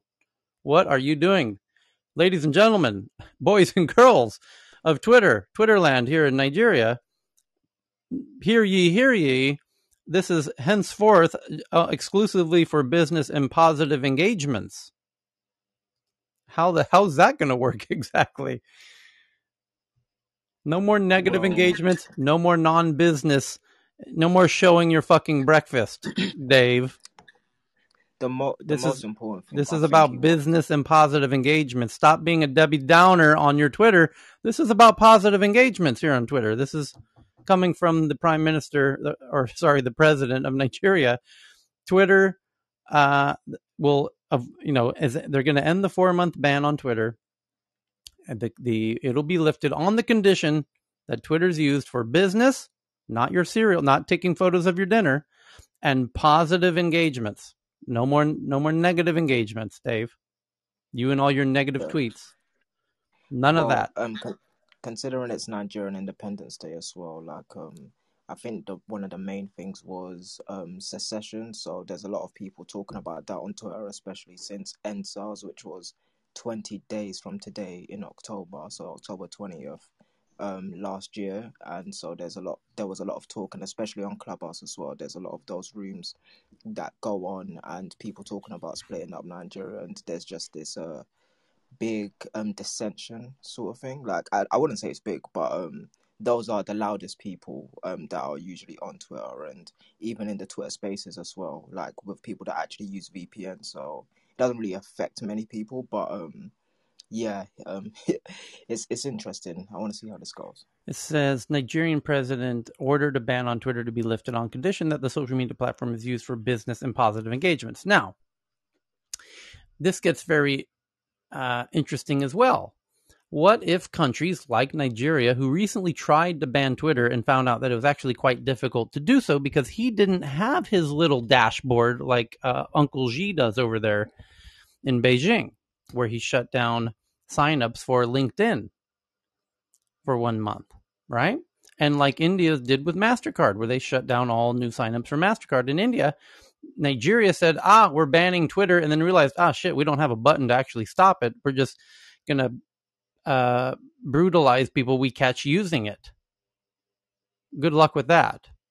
So, perhaps in the future, countries will tell big apps. India could tell Twitter, hey, Twitter, yeah, we've been thinking.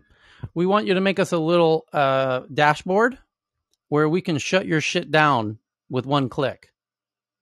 Give us the keys to turn your whole platform on and off at will, and also to to turn off new signups so we can leave the platform on and we can just turn off new signups as a, a stage one punishment and other possible stages of punishment and ultimately just turn the whole bloody thing off you know in the case that there's I mean, a revolution. I, I think there might be some value for that in western democracies. I mean I, I think france has something like that where you can't use social media for a few days before or after election. Maybe i'm wrong but i could Yeah. see some value in that feature One of the main things also, like that was actually a really good point because another point was um the elections were tampered with by Russia, I believe. Like there were reports of that as well. So um the government doesn't really know what to do in certain situations. So it's necessary to have a reign of these things because people don't know whether they're being used or not. And you know, citizens are just citizens at the end of the day. They say what they say and they see what they see. They don't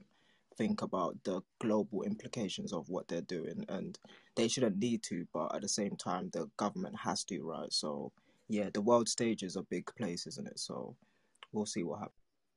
And there is a problem which needs to be solved, which Evan also mentioned. Like in India, also, uh, in a lot of elections, there are uh, tweeters flood from Pakistan and neighboring re- countries, which basically do not have any interest and foot on ground, but they affect uh, the the whole process of election there. They swing a lot with all, fake, all the fake news being peddled in. So there there is a uh, angle of uh, authoritarianism, but but there is an angle, a, sig- a significant angle of uh, outside party meddling into into the affairs. So I'm wondering if Russia might soon, uh, like recently, some countries are forcing them to put actual physical employees on the ground as their means of coercion. This th- this is a far better solution. You don't have to put people on the ground here. You just have to give us the keys to shut this thing down. the global nation of the internet right or continent whatever you want to call it uh there's a lot of people and a lot of actors and we've seen even through just the past two weeks of tech news how much um people from other countries mess up with other people's elections and stuff like that Yeah. trying to keep it pc but yeah Yeah. Super interesting thought here. Okay. So the next one is uh, um, VentureBeat has an article. The headline reads Interviews with women pioneers of AI ethics teams on whether ethical AI work is possible at big tech and how to set these teams to be successful. I think a lot of people will find that one kind of interesting. So we're tweeting that one out to the Tech News Twitter account at TNATW. And Wired has one headline here that says Investigation finds 45 criminal cases that cite Google geolocation data obtained via geofence warrant to place suspects inside Capitol during January 6 riots. Let's have a looky loo at this one. A court document suggests the FBI has been using controversial geofence search warrants at a scale not publicly seen before, collecting account information and location data on hundreds of devices inside the Capitol during the deadly invasion by right wing mob on January 6th. While Google receives over 10,000 geofence warrants for location data in the US each year, those covering the Capitol breach appear to have been particularly productive, apparently enabling the FBI to build a large searchable database in its hunt for the rioters. Geofence warrants are intended to locate anyone in a given area using digital services. Google has been the target for many geofence warrants because its location technologies, which leverage GPS, Wi Fi, Bluetooth signals to pinpoint a phone within a few yards, are powerful and widely used. Indeed, uh, well, as it says, investigators can and do serve warrants on phone companies because, as it says, however, cell phone towers can only locate phones within about three quarters of a mile. while court documents suggest that the FBI collected cell tower records for thousands of devices that were inside the Capitol during the riot. Google's data offers a much higher degree of accuracy than even the cell phone towers because your device has Bluetooth, which has even a much shorter range, and it has Wi Fi. And if your phone touched any Wi Fi router, then that Wi Fi router knows where you were and if you've got multiple Wi-Fi routers, they can triangulate you very accurately, even far better than the cell phone towers can.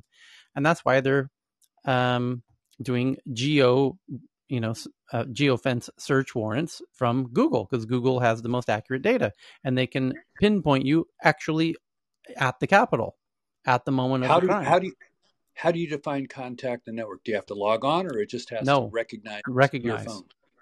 Oh, cool. The use of geofence search warrants was first reported by the Washington Post, and others have previously noted specific instances of in investigations that use Google geolocation data, but Wired has found 45 federal criminal cases that cite geo Google geolocation data to place suspects inside the U.S. Capitol on January 6, including at least six where the identity of the suspect appears to have been unknown to the FBI prior to the geofence warrant. One of these involved a serving Chicago police officer. Here's the quote I'm terribly concerned about the potential for misuse of that technology, says Ari Waldman, a professor of law and computer science at Northwest Northeastern University. Even if I think staging a coup against a democratic government is abhorrent, it doesn't mean that I constitution that constitutional privacy protections shouldn't be in place. In fact, Court documents refer to two geofence warrants relating to the January 6th, one of which, a governing filing seems to say, was served even as the riot was raging.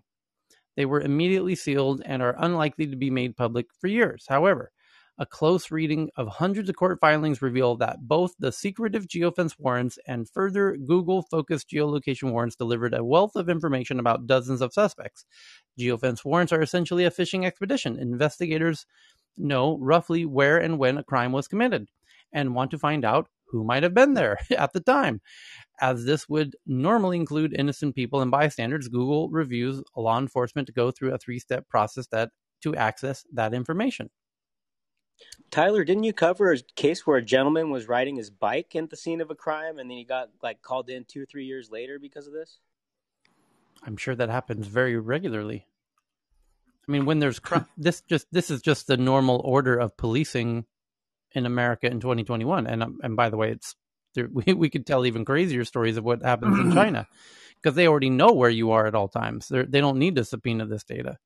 So, in the case of um, policing today, when there's any kind of crime and they're trying to figure out who's involved, this is just regular hygiene. This is just happening all the time. It's like, oh, crime happened at location X at time Y. Call the phone companies, call Google, subpoena the data. We need who was at all. We need to know all the devices that were at this location at this time. Thank you very much. That's this is just how it's done. So, get so what you're saying is that Gary Hart will be the last politician to challenge the media with "Catch me if you can." Ooh. I think I'm the only one who remembers that reference. I do too. I do too. Oh, good. We're old. Well, Yes, well, if it's yeah. so great, why haven't we um, released a list of uh, Epstein's uh, Yeah. partners and buddies? Well, now you know why he had an island. You have an island, Tyler, right? Now you know People why I have an island.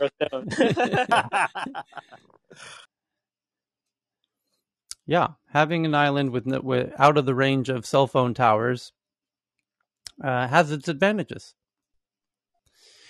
So, a geofence warrant initially seeks to anonymize list of device tracking within a specific area at a specific time. Investigators then use that list to focus on tracks that look suspicious and can ask Google to widen the time or geofence boundaries on those devices. Finally, investigators can go back to Google to unmask the real name, email, phone number, and other information of just a few of the account holders. Courts have can and have, albeit very rarely, denied geofence warrant requests that are overly broad. But where a typical geofencing fishing expedition might catch only one or two suspects, the January 6th investigation appears to have landed a netful. This is all just very obvious stuff about how they're catching the people at the Capitol. And I mean, the, for for geeks who understand tech, when the January 6th was occurring, this was exactly what was going through our minds. That you id- do you idiots not know what you, that your devices are in your pocket are going to get you caught? Do you not know this? That's what that I was, wonder if I wonder. Go ahead. That that was precisely the thought screaming in my head as they were, you know, rioting at the Capitol. So, more contemporary reference. Matt Gaetz didn't sleep well last night.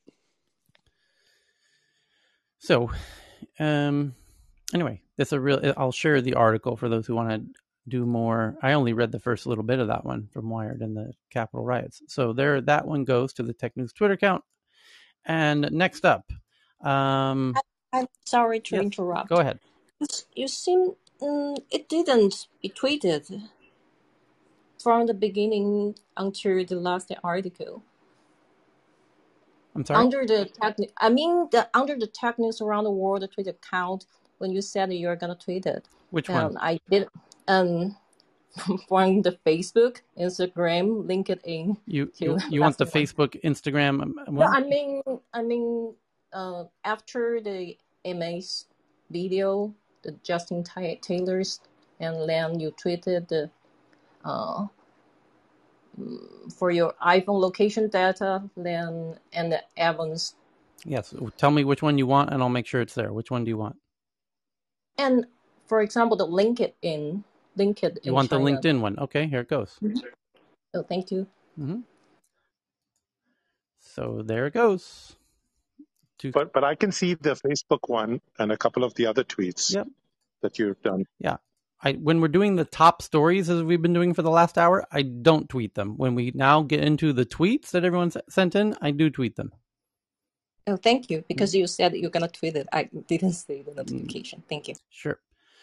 So next up is a whole bunch of fundraisings.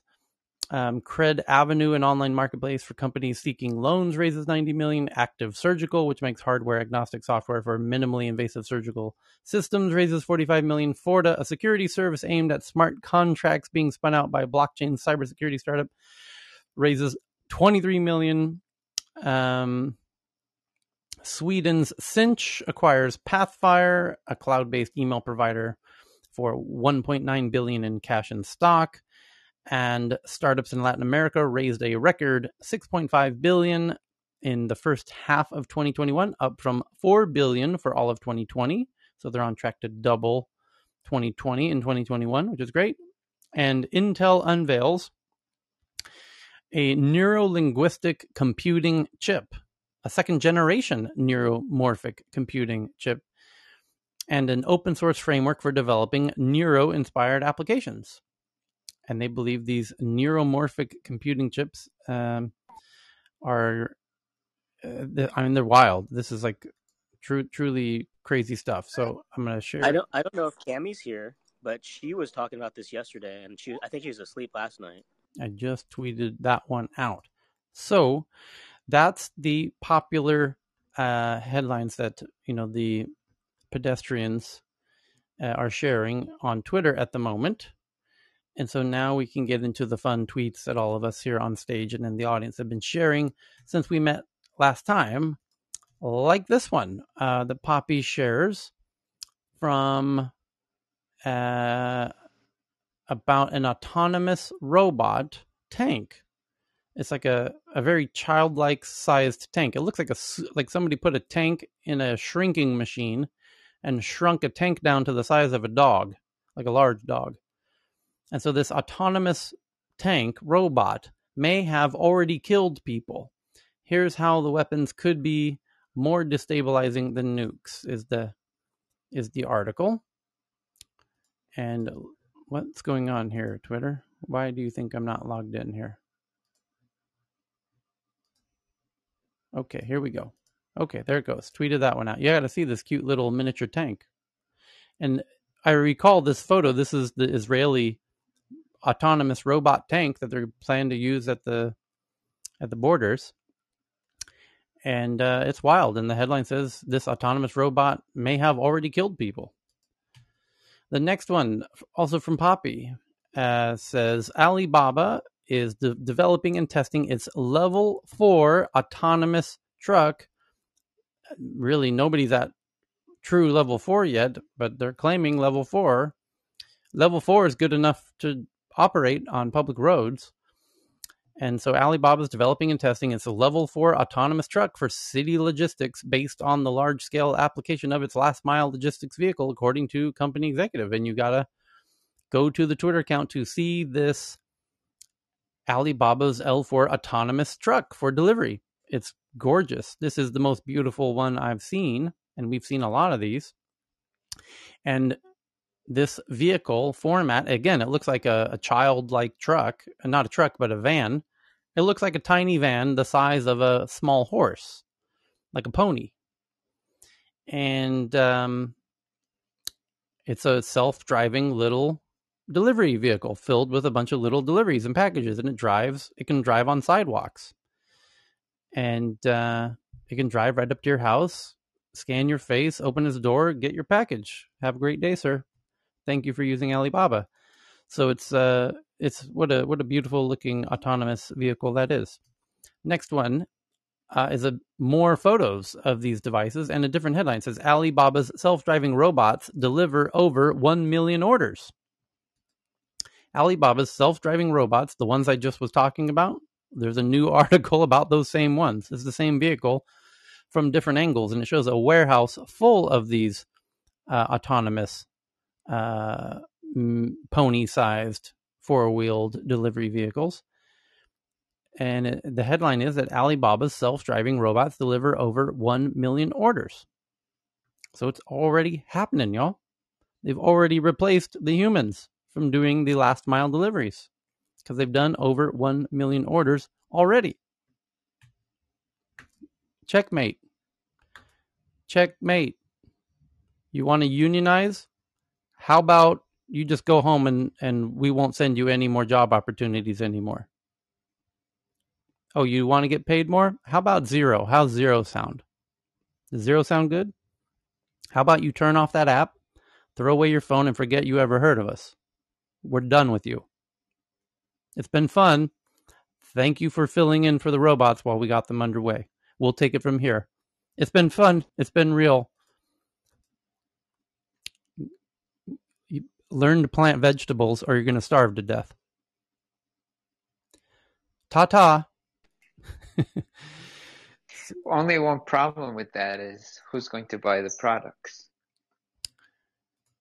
The people who have jobs. Yeah, but I mean, and on macro, on the atom. Uh, your point. Your point is there's this. The automation is going to replace a lot of people. It is tons right. of people. Right. And I think there's a lot of geeks who don't want to, who don't believe that yet, who haven't carefully considered all the factors that we do in this room every day. Based on everything we're seeing every day, it's going to replace a shit ton of people, like a whole lot it's of. Going to be it's going to be pitchforks really soon for those of us with jobs. So, what I'm encouraging is we need to start introducing the critical, critical narrative that these jobless people who are soon to be evicted out of their apartments because they can't pay next month's rent, and we're talking millions of people this month, millions now, not in some imaginary future, effing now. We've, we've read the headlines in recent days. Millions of people this month, not next quarter, not next year, this month. These people can't afford rent. They're facing evictions, millions of people in America alone. Now, these people, a hundred years ago, would have known how to farm. But because we've industrialized and living in cities, these people were never taught how to farm. They don't know, they've never grown anything. And that's very unfortunate because now they don't know how to feed themselves. And I think that's what these millions and millions, I mean, we're talking lots of millions, tens of millions of people that are going to become unemployable, basically, are going to need to be self sufficient rather than be a um, dependent on the generosity of the government that can't support them. They're going to need to become self sufficient, and they don't. They're not going to be employable, so they need to self employ somehow. And at, at, a, at as a bare minimum, I think schools very quickly need to start teaching farming and I think Hydroponic to uh, to vertical. Um, to be eligible for government assistance of any kind, you're going to need to go take a class on farming. I would I would add all trades, so farming, All trade. plumbing, AC installation, solar panel, because you know Yeah. they're Robot it's it's really the trades. You know, it's, it's farming is, is one of those, but we don't teach any of that anymore at scale. So it's it's Yeah, really important. no, you can literally learn how to do hydroponic and vertical farming like pretty fairly easily. Like Yeah, there's so many you can. videos on YouTube, and then you get your solar panels, and you know you have your generator if you need it, and yeah, you can have an ecosystem. The only problem that I see is the waterways, because uh, I know Yep. at least here we're not allowed to collect water, so Yep. there's gonna have to be a thing with that. Yep. Well, there's air air. So the hippies were right. Yeah, yeah. the- Well, the, more so the Amish, but yes, the um, your point about water is that the talk to Vinay. Vinay is quite well connected with these atmospheric water collectors that are becoming a very real thing now. You can get these 50 liter, uh, you know, hy- hydro water generating schemes that uh, they're quite economical. You could have a, you know, a decent. You can get a two 200 liter per day. You could you could do well with 200 liters per day. That that'll service most houses. There's actually water to power solutions that I'm kicking around right now. I'm actually going to go found a new company probably next week focused on AWG and harvesting water. So the next one is kind of related. From uh, Tesla secures biggest ever order, six gigawatt hours for a megapack batteries in the United States. The question is where, which. Ooh, this could be a fun tech news Jeopardy. Leading American renewable energy company Arevon has just made a two gigawatts six gigawatt hour order for Tesla Megapack battery battery units in the US, believed to be the largest single battery storage order in the world. The order is, de- is designed to support the growing of utility scale solar and storage installations for Arevon, which was created just one month ago through the combination of Capital Dynamics US Clean Energy Infrastructure Team and the Arevon Asset Management. The company is now 100% owned by an investor group comprised of APG, uh, a particular state's teacher retirement system, Tech News Jeopardy coming in five, four, three, two, one. And the order comes just days after Tesla and French renewable energy developer Neoen announced that the case of the fire in the two megapacks unit in Vic- Victoria in July has been identified and the problem rectified, and they now had regulatory approval to commission the 300 megawatt, 450 megawatt hour Victorian big battery. And to put the single order in context, Australia currently has seven operating big batteries in its main grid with total storage of just over 500 megawatt hours. And they say this is looking at creating a standalone clean energy platform of 5.4.5 gigawatts of operating under construction and late stage development solar and battery storage projects. And it will utilize Tesla Megapack master supply agreement to build out its Falcon portfolio.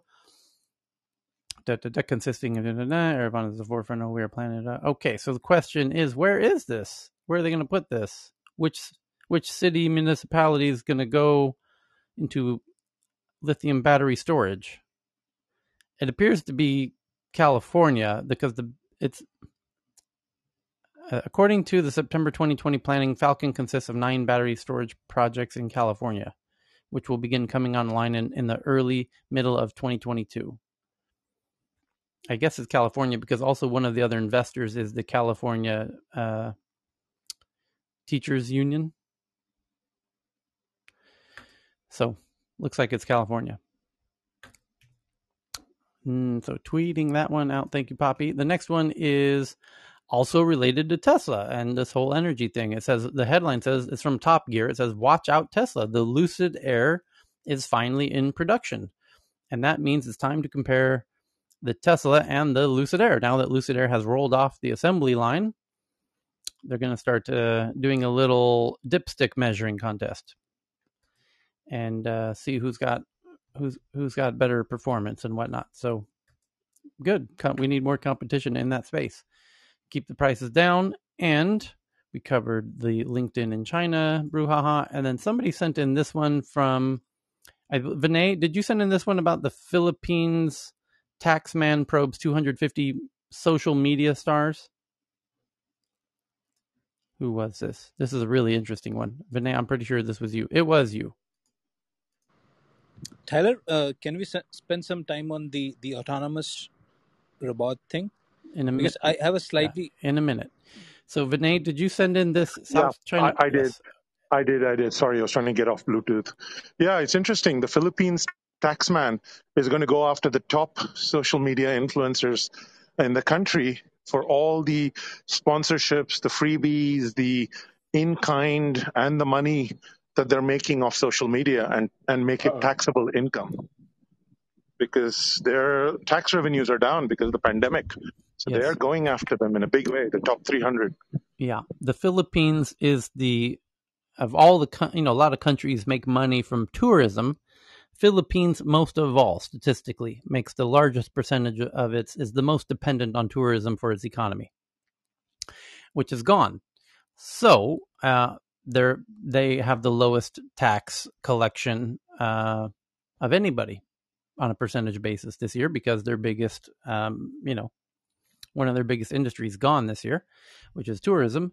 So now they're going to tax. It says the Philippines taxman probes 250 social media stars seeking revenue for COVID 19 battered economy. They've launched the investigation into the 250 social media stars, clarifying their tax obligations and warning them that freebies received in return for promotional services are also liable to tax. As it seeks to revive the COVID battered economy, Manila also plans to raise taxes on offshore gaming companies. But critics say a focus on the country's billionaires would be more bountiful. Indeed, it would. I think going after TikTok influencers might not get you as much as you hope it will. Hey, Tyler, related thing, to this, but, um, sorry.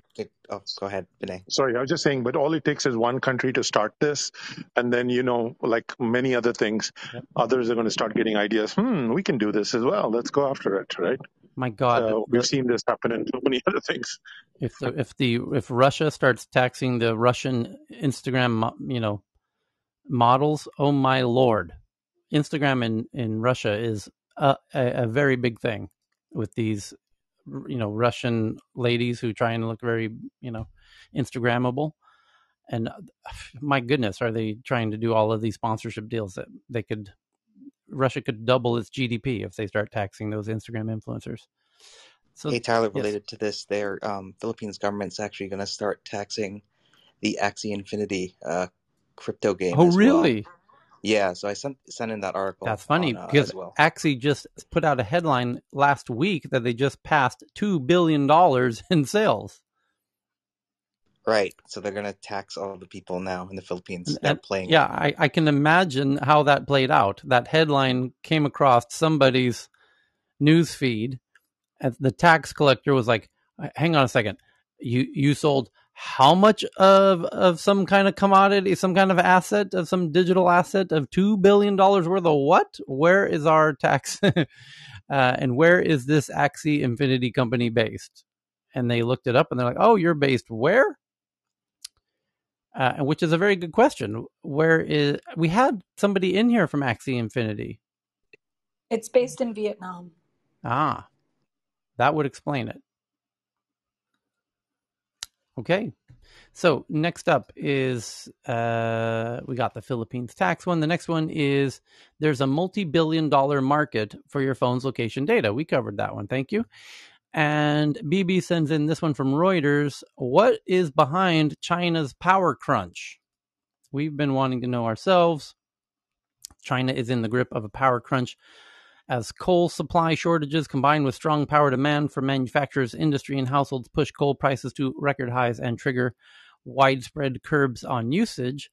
climate watchers have been at pains to say Beijing's tougher environmental curbs are not to blame for the current energy crunch. Indeed, China has focused on cutting power consumption, not coal output. Instead, China's heavily controlled power pricing system prevents its generators from passing on their soaring coal costs to customers, leaving them with no choice but to suffer losses or reduce output.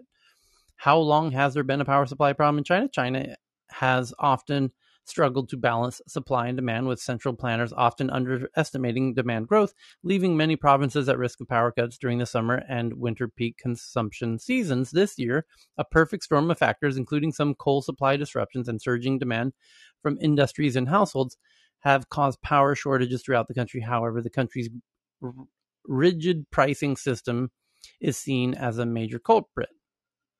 One of China's most power supply one of China's worst power supply crises took place in the winter of 2010 and 11 when fierce snowstorms disrupted coal supplies and damaged power transmission infrastructure. However, power plants concerned about their profitability made the shortages worse by running down their stockpiles in order to produce to prolong price negotiations with coal suppliers. Oh, that's nice.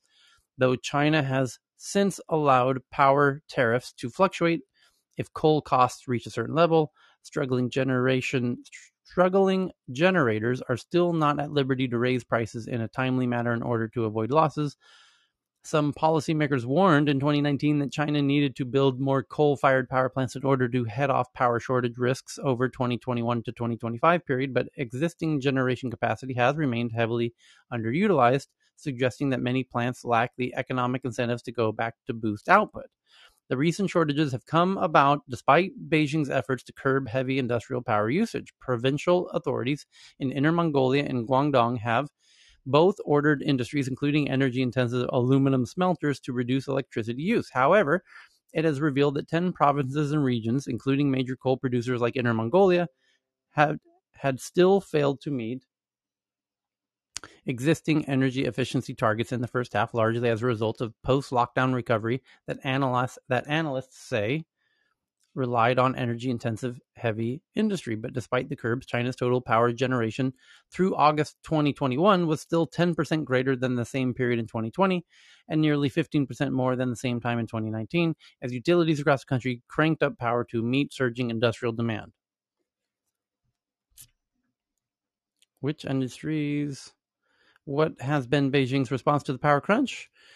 The, N- the NDRC said on Friday it will work to resolve the power shortages, but did not provide any specific details. One major near term challenge for Beijing is its ongoing trade dispute with Australia, the world's second largest coal exporter, which has greatly curbed coal shipments to China, just as local authorities stepped up safety standards that have slowed down pr- production at China's coal mines following a series of accidents. A senior official in northeast China's Jilin province urged authorities to try and source more coal from Mongolia, Russia, and Indonesia in order to address the supply gap.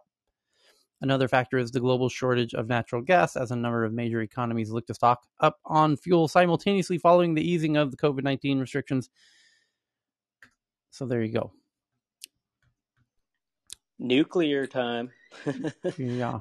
That that nuclear power plant, uh, it's not in I can in Western news media, but it is said early this year in Guangzhou there was a leak. But of course, you won't see the, the Wow. yeah. So Also, like call for help, but yeah, it's it's we we have some just like say we have local forums. So sometimes our friends in China or work, work in China, they will say what's uh, on there. They, they will have some like a pamphlet or something, or they will tell you, oh, you are gonna uh, out of electricity tonight or something, but you won't see that in the public. So it said there was a leak, but eventually they solved it. So if you want to build more nuclear power plant in China, there have other issues about that. Okay. And Tyler, can we check the hand raise? Uh, Dr. Danish has got something burning. Sure, we can. Here we go. Dr. Danish, what's up? Yeah, I want to congratulate him for the room just now. It was fantastic. I got a lot, a lot of back channels saying that they are they are so happy that you you're on the show. Thank you, Dr. Danish. Hey, thanks, Cheryl. Oh, no, I was going to mention, Tyler, really, really, really big news. Um, so, Merck, their oral antiviral, uh, the news is out. It uh, they just put a press release out this morning at 6 a.m. It reduces risk of hospitalization or death by 50%. So, So you're saying, wait, wait, wait. So you're saying it's better than ivermectin? it is. yeah, yeah. Uh, so people were fighting for ivermectin for a proposed belief of one fifth of that or less.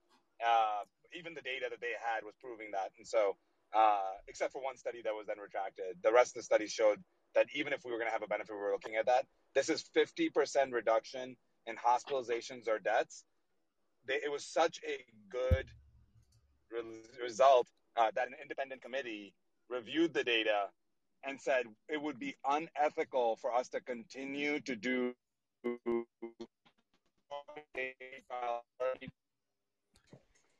phase three clinical trial. The data was so positive that they said that, and this is very common, they said that at interim analysis, we need to go for EUA immediately. And what is incredible is that Merck, unlike every other large pharmaceutical company, has really put uh, access at the top of its agenda, and they already have pre-orders ready to go. So this is now coming out probably expected to be everywhere. This is the new Tamiflu for COVID. I don't want to oversell it. There's still Yeah. we're gonna see how it does in a very public forum and how it does once it's out there. But for people, um, I've got to say this is a unexpected and a very very huge deal Yeah. in my opinion. I'd love to hear from others. Uh, So I've got the Yeah, the- yeah. This is John. Yeah. John, can Go I? ahead, I want to read the New York Times article that just came out an hour ago about precisely this Merck's experimental o- oral COVID nineteen antiviral drug called Molnupiravir. Holy Jesus! If you M- Molnupiravir, Molnu Molnupiravir. Are we actually all going to be saying this for the next several months? Molnupiravir. Okay, so They'll have a brand name. yeah. Molnupiravir. Molnupiravir. So the drug maker Merck, uh, th- they're are, are they just trying to fuck with this? This is like an IKEA kind of crazy name. This thing, the drug maker. Yeah, yeah, you just call it Merck No, COVID all, all the pill. all the Just- biologics are named with unpronounceable names, and then they get a brand name. Okay, so Just call it Merck COVID pill. Easy. the drug maker Merck said on Friday that it would seek authorization for the first antiviral pill for COVID after its drug known as Molnupiravir. M- Piravir. There it is. Molnupiravir. Molnupiravir. That's it. That's the Southern California official pronunciation. Molnupiravir. The thing is, Ty- uh, John will tell you that the vir means something, and every single word means something. So it was shown in a clinical trial to cut the risk of hospitalizations or death in half when given to high risk people early in their infections. The treatment could become the first in a wave of antiviral pill products, which experts say could offer a powerful new tool in efforts to tame the pandemic, as they could reach more people than the antibody treatments that are being widely used in the United States for similar patients. Here's a quote I think it will translate into many thousands of lives being saved worldwide where there's less access to monoclonal antibodies and in this country too, says Dr. Shafer, an infectious disease specialist and expert at the antiviral therapy at Stanford University. Late stage study results of two other antiviral pills, one developed by Pfizer and another by Atea Pharmaceuticals and Roche, are expected within the next few months. This will be brilliant if we start getting a lot of these, huh?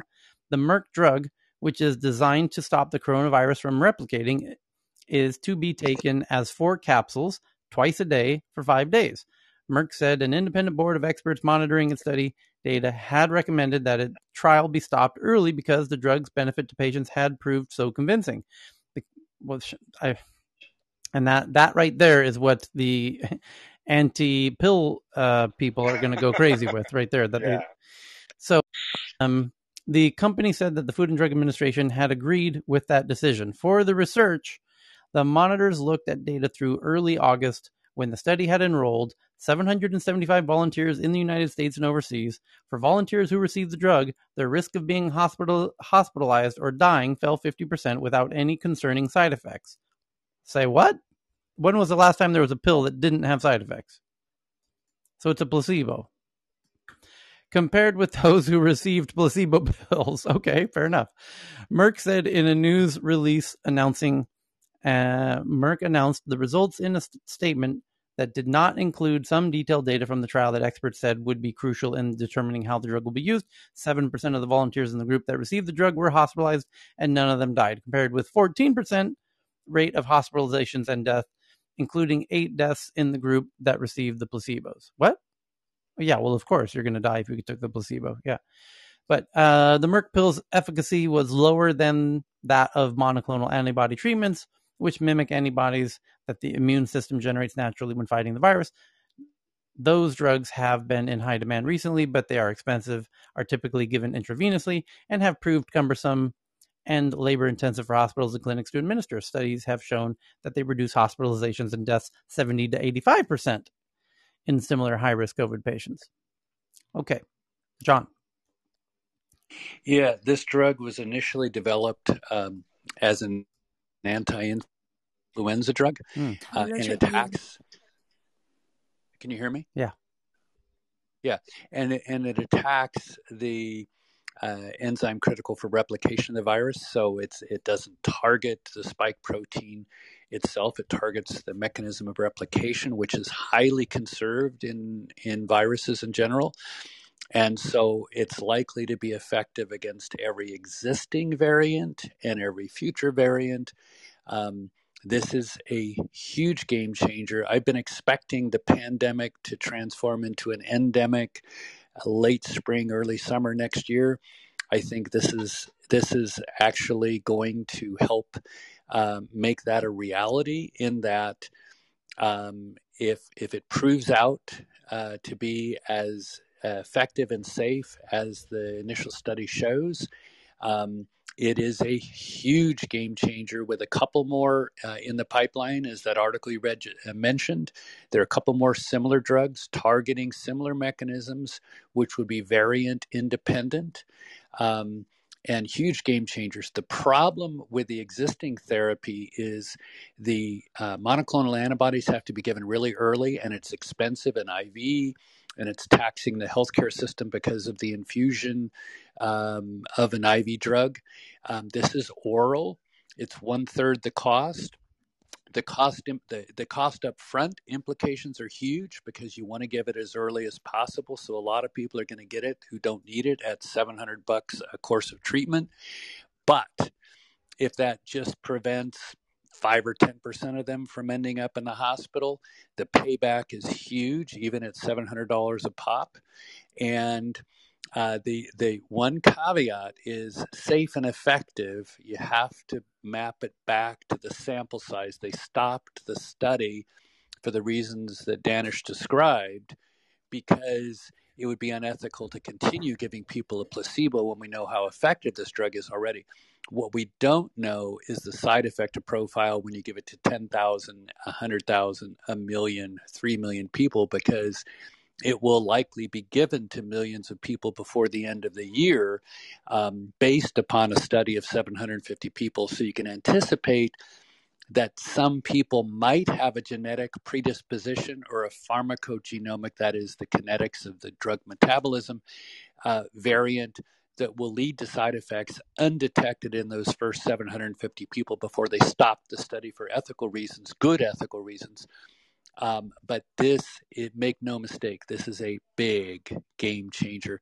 The one of the unintended consequences of this is that the anti-vax community is going to say, "See, we don't need the vaccine. We can just take another course of this drug or one of the other ones soon to be out of their clinical trials." So there will be a little bit of a, a downside risk, but overall, this is spectacular news.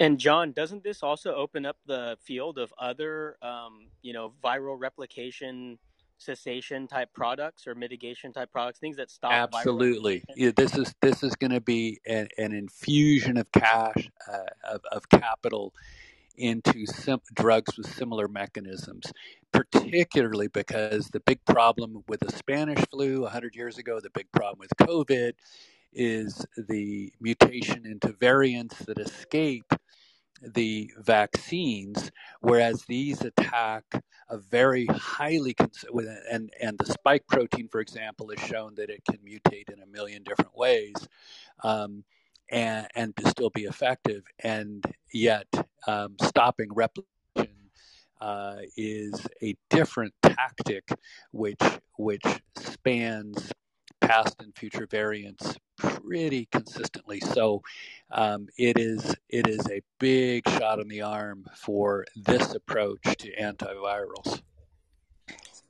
Question: This wouldn't uh, require an EUA, um, or would it? It it's would gonna, require it's it's going to get an EUA very quickly. Um, they're I'm sure they're scaling production as we speak in a big way, anticipating um, a demand they won't be able to catch up with globally uh, for quite some time.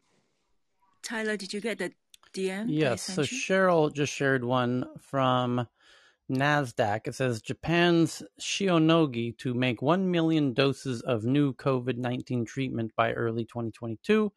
Japan's Shio, Shionogi uh, said on Wednesday it plans to make at least 1 million doses of a new antiviral treatment for COVID 19 for domestic use only by March 2022. The company plans to submit the drug, a protease inhibitor known as S217622, for regulatory approval in Japan by the end of the year, chief executive said at the briefing. It started phase two and three trials of the drug in Japan on Monday. The company is also planning global trade, global late stage trials ahead of its filing in the US and Europe. The drug can be taken in pill form and is intended for patients in the This early stages of COVID 19 compared with antibody treatments that have been infused by medical staff. Yeah.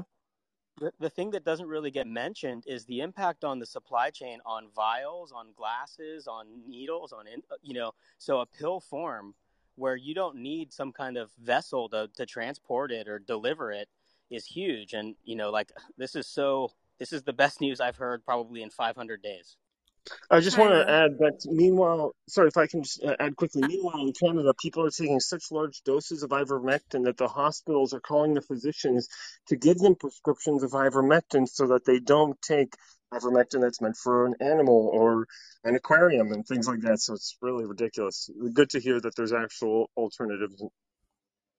Uh, Tyler, I DM you another one on the uh, nasal Yes. vaccine spray. Shionogi will start clinical trials for a COVID 19 na- nasal spray vaccine in 2022, the Japanese pharmaceutical company announced Tuesday, paving the way for an inoculation method that would prevent countries lacking medical staff. Shionogi has licensed agreement with Hanavax to develop a nasal spray vaccine using the venture's proprietary drug delivery system. The technology uses a uh, polysaccharide substance to deliver the vaccine through the nose, including immunity in the respiratory system under the agreement signed in July.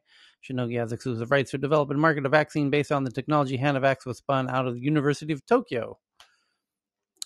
Okay. And Yeah, na- na- nasal say, vaccines, nasal vaccines will be very helpful because there are localized immune systems in the upper airway. There's localized immune systems in the lining of the gut, and since this is a predominantly respiratory transmitted disease, having an early warning system in the upper respiratory tract that might not be fully activated by an intramuscular or subcutaneous vaccination is a really good thing. My belief all along has been that for these kinds of viruses, we will likely end up seeing a co- combination of a, na- you know, in the end game, a nasal plus a uh, IM or sub Q uh, vaccination because they generate very complementary things. If your if your upper airway recognizes the virus quickly and secretes antibodies that are unique to that what's called an inflammasome in the upper airway, uh, specifically IgA, as opposed to IgG and IgM, which are the more systemic responses that could much more rapidly abort the replication of the virus at its portal of entry. So I think this will be a very complementary technology. Okay. I had a non-COVID one uh, that I wanted to also share that might be interesting because it's so it's so fascinating. Uh, I tweeted it out earlier. Uh, did you see the Microsoft Truveta? So uh, Truveta, just to remind people really quickly, uh, they started uh, collecting patient data. So all these large health systems in the U.S. came together. Uh, they can't share data with each other, but somehow, for the good mighty dollar, they came together and combined all of their data without full informed consent of the patients to actually put it into a data set and start selling it. And guess who just invested in that company, Truveta? It was Microsoft. So the company that literally recently has been under fire for all of these cybersecurity issues now has access to a significant portion of the nation. We're talking about double digit percentage of Americans' healthcare data is now under the safe, safe, uh, uh, in the safe, safe arms of Microsoft. I, I tweeted it out earlier, Tyler. I, I, I, honestly can't even believe this right now. What could go what wrong? Crazy story. So Vinay just sent in one about a nasal vaccine uh, coming out of India called Bharat Biotech's nasal vaccine results are astonishing. We will conduct a comprehensive study. According to the results of the nasal vaccine uh, made by Bharat Biotech are astonishing. We have noticed that the nasal form of Covaxin brings instant protection and good amount of antibodies right into the nasal cavity where the virus attacks first. This can stop the virus right at its entry point of the human body. If the second dose is intravascular, it may bring sustainable protection. Awesome. Hey, looks like the the whole COVID thing is gonna be over soon. Yay! Merck stock is trading at its uh, 52 week high, and it's up about 10%. And Pfizer's down about 1.5%. I was also looking at Shionogi's uh, stocks just now. it already went up from 5,000 plus to I think 7,000 plus. Yeah, the the, Yes, the danger yes. Yeah, the danger of playing this space right now is that there are uh, several competitors that are close to um, the same uh, circuit. Merck was the first to get here, um, but there's several others, as Cheryl mentioned, uh, one in Japan and a couple uh, in the U.S.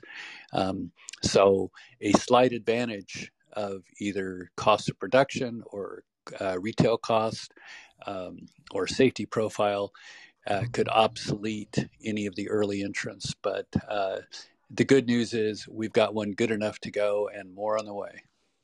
Yeah, and what you found what you found with Pfizer though is the government jumps right in and starts purchasing right ahead of time. So even under Trump, they're they're buying, you know, they're buying and betting on the come that these that that they were going to be able to produce not only invent but produce and distribute not only the U.S. but across the world. So I, I think first in really has a huge advantage, like Pfizer did with the vaccines.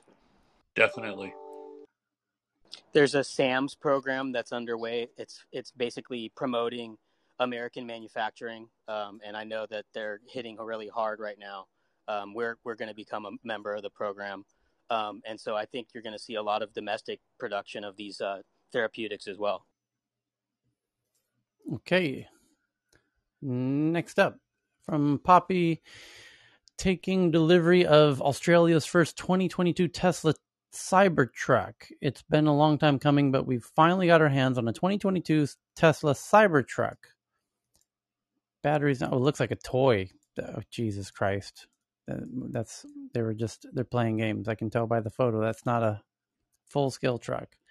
Uh, Google is using AI to help explore the topics they're searching for. Here's how changes are coming to Google search using more AI. Let's see what they're what they're up to here with using AI in search. Can you get medicine for somebody at the pharmacy? It's a simple enough question for humans to understand, says Pandu Nayak, Vice President of Search at Google. But search a query but such a query represents the cutting edge of machine comprehension. You and I can see that the questioner is asking if they can fill out a subscription for another person. Uh, but until recently, if you typed this question into Google, it would direct you to websites explaining how to fill your prescription. It missed the subtlety that the prescription was for someone else. Can you get medicine for someone at the pharmacy? The key to delivering the right answer, says Google, um, is AI, which Google is using today to improve its search results. The, pre- the prescription query was solved in 2019 when Google integrated machine learning model called BERT into search as part of a new generation of AI language systems known as large language models. The most famous of which is OpenAI's GPT 3. BERT was able to parse the nuances of our prescription query correctly and return the right results. Now, in 2021, Google is updating the search tools yet again using another ac- acronymized AI system that BERT's successor called MUM, M-U-M originally revealed at Google I/O event in May, which we watched together in this room during the live stream, and they showcased Mum. Mum is at least a thousand times bigger than BERT, says Nyan, Nayak, and on the same order of magnitude as GPT-3, which has 175 billion parameters. Mum is also multimodal, meaning it processes visual data as well as text. And it's been trained on 75 languages, which allows the system to generalize from languages where there's lots of data, like English, to languages where there's less data, like Hindi, says Nayak. That helps in ensuring that any upgrades it provides are spread across Google's many markets. Spread, speaks of Mum with pride at the latest AI wonderkin trained on Google's labs, blah, blah, blah, blah, blah. So they're going to use Mum in search. Okay, that's great.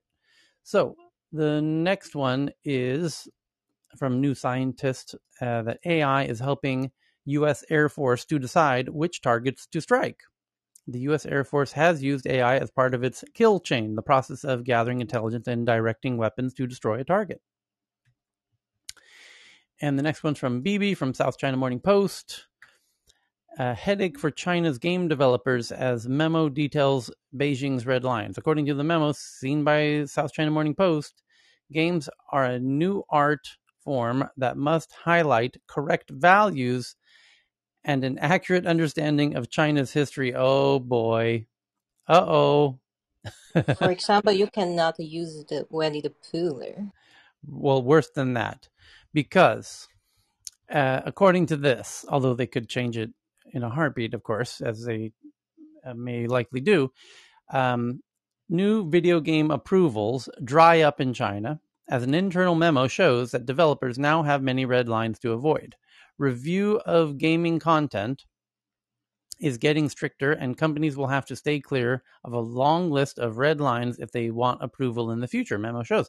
According to a memo seen by the Post, games are a new art form that must highlight correct values and an a- accurate understanding of China's history and culture. The Chinese government has not announced any new licensed video games for August and September breaking a tradition of monthly approvals, according to information on a website of gaming watchdog, the National Press and Publication Administration. The halt in approvals reflects Beijing's harsher stance on what constitutes appropriate gaming content, and the regulatory net looks set to tighten, according to memo from the recent internal training course organized by China's state-backed gaming association for members, seen by the South China Morning Post and confirmed by several people familiar with the situation who declined to be identified. I wonder why. Regulatory review of gaming content is getting stricter, and companies will have to stay clear of a long list of red lines if they want their games to be approved in the future. The memo reminds China's gaming studios that video games are no longer apolitical pure entertainment, but a new form of art that must highlight a correct set of Chinese values and accurate understanding of China's history and culture. The training course was aimed at helping game developers to understand the new approach in order to secure content approval. According to China's published game review rules, which are general in scope, regulatory reviews look at red flags such as whether a video game violates China's laws, leaks state secrets, propagates superstitions, spreads violence or gambling, or encourages minors to hurt themselves. But according to a memo seen by the Post, implementation of rules is likely to be more specific and much stricter. For example, games depicting a fictitious post apocalyptic world where players are encouraged to kill may not be viewed favorably by censors. Some here's a quote Some games have blurred moral boundaries. Players can choose to be either good or evil, but we don't think that games should be give players this choice, and this must be altered, state states the memo so you can't be evil. You you you must not give them the choice to be evil. They must be good players, good characters. The memo also makes it clear that the games about gay romance and effeminate males will likely fall afoul of censors. Uh, so you yeah you won't get you can't have characters that are effeminate. Uh, if regulators can't tell the character's gender immediately, The setting of the characters could be considered problematic and red flags will be raised, states the memo. Similarly, a male character dressing and behaving like a woman in game will also invite questions. History is also a landmine for game developers. Historical elements, including characters, maps, and clothing, should conform with mainstream accounts. Games can't distort facts or deliberately provoke controversy, and historical figures with established narratives must not be refashioned. According to the memo, history simulation games that allow players to change history in virtual worlds will likely ring alarm bells, particularly if Japan and Nazi Germany are involved, according to the memo. The memo also points out that games which encourage players to destroy barbarians could be reviewed for spreading colonialism, which games while games featuring Japanese warlords could be seen as glorifying militarism and jingoism. On the subject of Japan, the memo also warns that many current Chinese games now look more Japanese than Japanese games. They really love Japanese manga. Re- they, they like to call all the brands in Japan in Japanese names too. Religion is another hot topic. The use of the crucifix and swastika should be applied carefully in games, the memo says. The Post reported earlier this month that China had slowed down new game licensing, it, and the Chinese government issued new rules on August 30th, limiting game time for players. Blah blah blah blah blah. So, good times over there to be a game developer in China. So SpongeBob is out, right? I guess the Tia- Tiananmen Square Massacre game is we get back to the drawing board. Jeopardy of the Xi Jinping's book, I think that were, uh, yeah, a, a good game for their students. And do you know that Harry Potter they, they have the mobile game and you cannot use the names like Xi Jinping, Biden, Trump to as your user account. So that's maybe one example of how Yeah. they censor that. yeah, You Har- cannot Harry you, Potter. BB, they cannot use Winnie the Pooh too. Yeah, yeah, yeah, yeah. So a lot of names are banned in that game. And it's Harry, Harry Potter, yeah. Okay, next up. Kinsha sends in this one from NPR. A gene editing experiment lets these patients with vision loss see color again. In a first, doctors injected the gene editing tool CRISPR directly into cells, turning them into fucking robots. In the uh, no, sorry, that was I spent too much time in a clubhouse room here yesterday. Uh, sorry, the they used they injected the gene editing tool CRISPR directly into the cells in patients' eyes and uh, brought back their ability to view color. Fantastic. The experiment helped these vision impaired patients see uh, sharp colors again. So I just tweeted that one out. So I guess this whole gene editing CRISPR thing has benefits. The CISA releases a tool to help organizations fend off insider threat risks. The U.S. Cybersecurity and Infrastructure Security Agency has released a new tool that allows public and private sector organizations to assess their risk of uh, internal threats and uh, and deal with them. So we got to minimize. We got to we got to do a lot better cybersecurity in the U.S. because we've got a lot of bad actors trying to get up in our game. And then speaking of games, this one from Forbes: Play to earn. The new crypto paradigm redefining the future of work. Play to earn, also referred to as GameFi, like gamified financial, GameFi, aims at turning regular users into a governing force behind major decisions within the gaming industry. And I believe Axie Infinity deserves a bit of mention in this article, but let's see if they do. The idea, well, here, even as the 21st century labor force continues to redefine itself, moving from more traditional methods of earning towards a gig economy, most of us are still used to working for organizations, a company, an LLC, a legal structure led by another human or a team of humans. But what if the future saw us working for a digital protocol instead? Crypto economies have already begun to shape the future of work. They blend how we play, learn, organize, socialize, and create with ownership and income generation. In this sense, what is currently transpiring is much broader than work, says Stephen McKeon, a professor at University of Oregon. In the crypto economy, We have nexuses of smart contracts where the movement of resources is enforced by code rather than human intermediary relying on traditional legal structures. What this means is that individuals are now able to collectively form complex contractual relationships even in the absence of a third party coordinator. That's a game changer for human organization and resource management. Indeed, it is. They call them DAOs. Yeah, I, I knew you couldn't resist chiming in here. Uh. May, go ahead. Look, there's a really interesting observation that I think is something that's been happening quite a lot. And from a developer's perspective, smart contracts are quite clever and they're not just you know sort of statements like in a SQL enterprise server where you're doing if then transact, uh, transaction statements. Those are SQL statements, but actually smart contracts are strung together. I've reviewed several of the major contracts like the Bored Apes one and that's like actually 13 to 15 smart contracts strung together that's like over 15 20 pages of code. And it's it, you know there's there's this i think there's also like the the misunderstanding of like what the code is actually doing. And as a developer and any programmers in the audience would also agree that it's creating transactions that are opening up a process uh, inside the computer.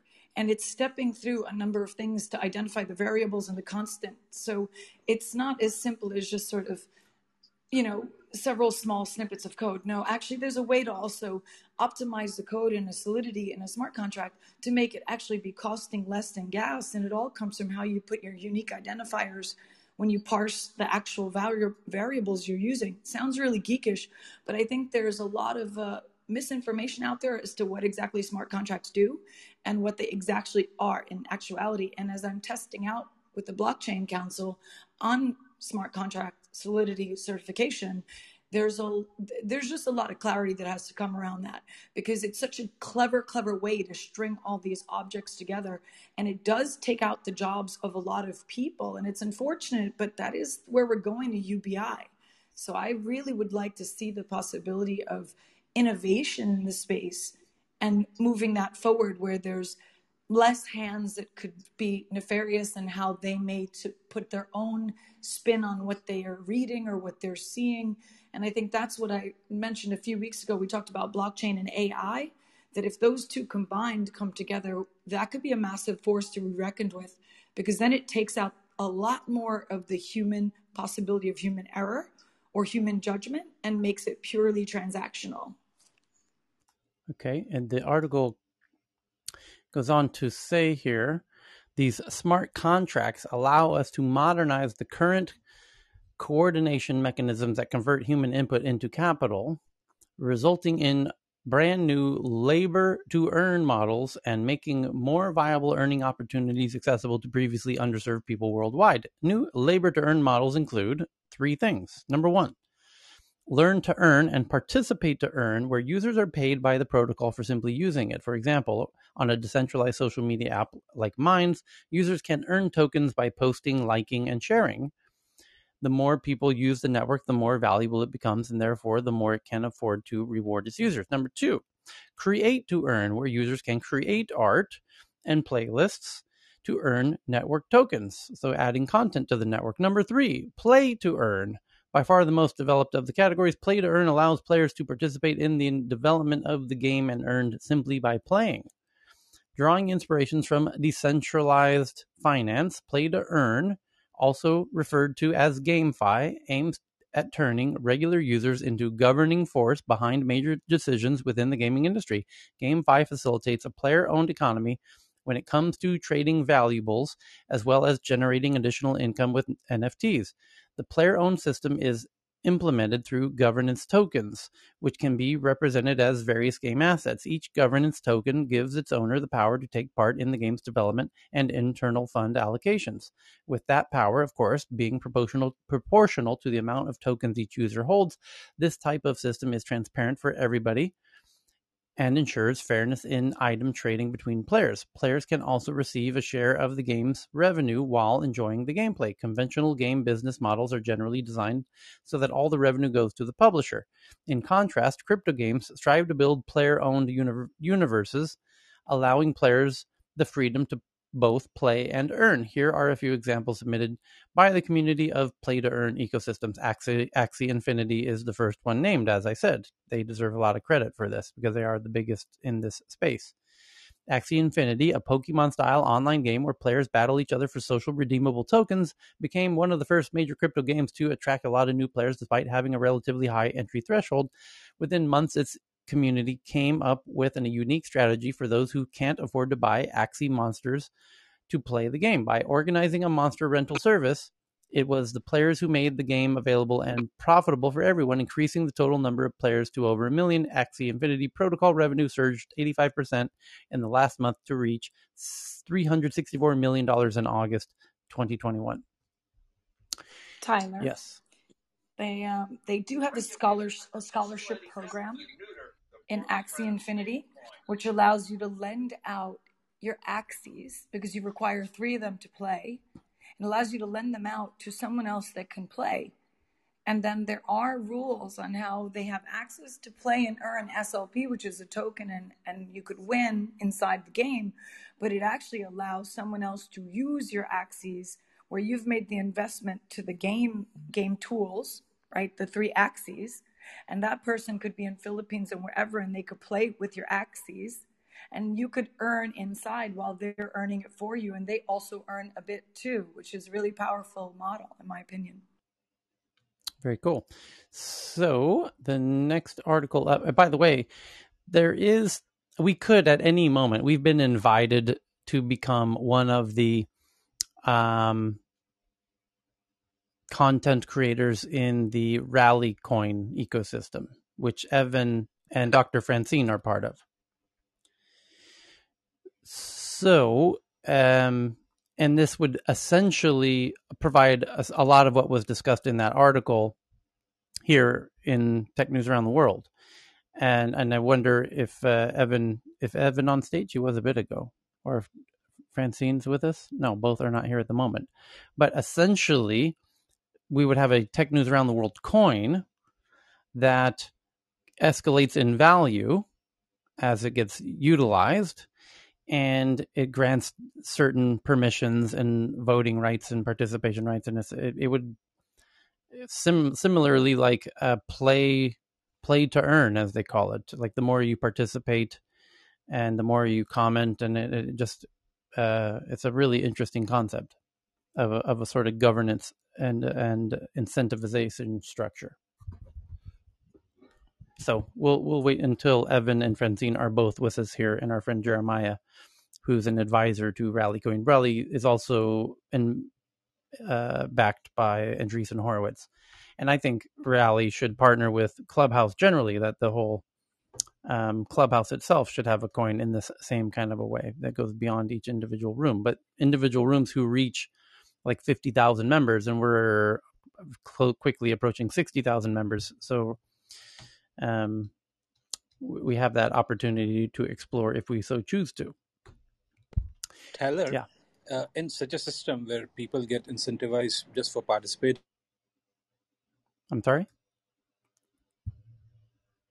The risk of people just participating for the sake of participation, and and actually there is a there could be a group who can come together and uh, dumb down that platform itself. That okay, so that everyone can get incentivized. The, so the, the whole structure there uh, doesn't well, no. go in line with we could pen- we could penalize stupid comments. So you, but it, it the, the platform would be governed by, governed by 51% right? So, or the majority. What i'm saying right? is if, if, if if people make stupid comments we would make them pay to make stupid comments. Yeah, but fifty-one percent people have to agree agree with what you're saying. But yeah, but I, but, I, am I'm, I'm pretty sure we would. But what defines the stupidity is i think whenever there's a mass uh, it, it, always tends to stupidity right? Currently it would it wouldn't uh, i would be the main holder. I would have 51% so it would it'd be a very simple decision. I'd say hey tyler what do you think? And i'd say he has to pay and then you'd have to pay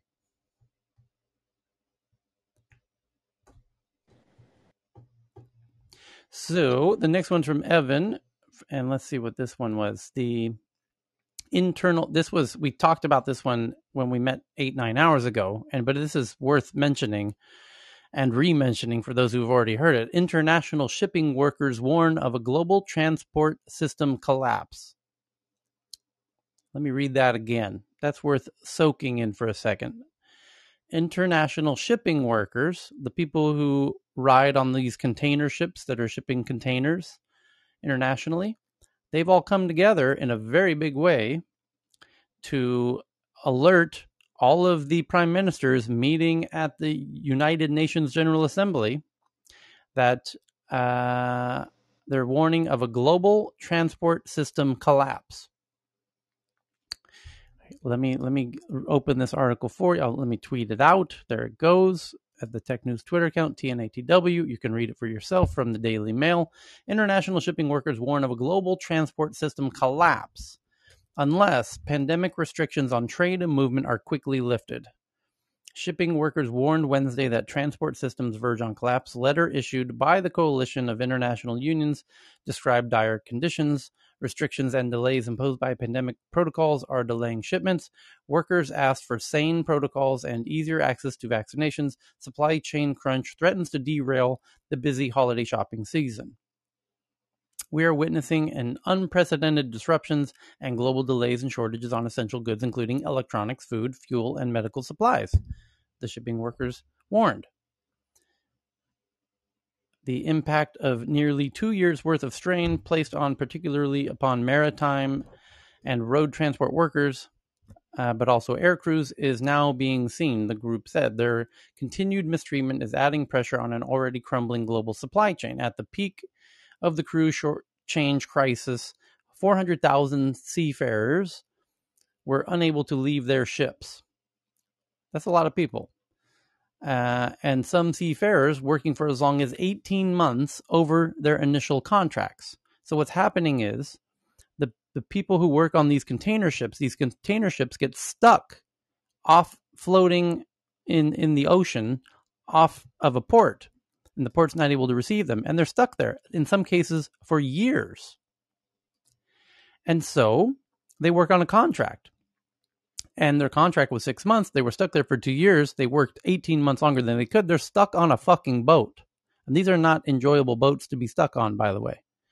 So uh, they desperately were planning to only be on for six months because they have to get back to their dying mother or their child or whatever and all this, and it really disrupts their life.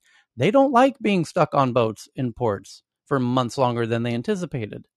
So they're saying, fuck it, I'll go work at Starbucks where I can make sure I can see uh, my family and my friends and, you know, do have a regular life. I don't want to be stuck on a prison out at sea for another 18 months. So they're quitting. And when enough of them quit, the system collapses. And they all know, they've all known for years, that the Christmas season is particularly troublesome.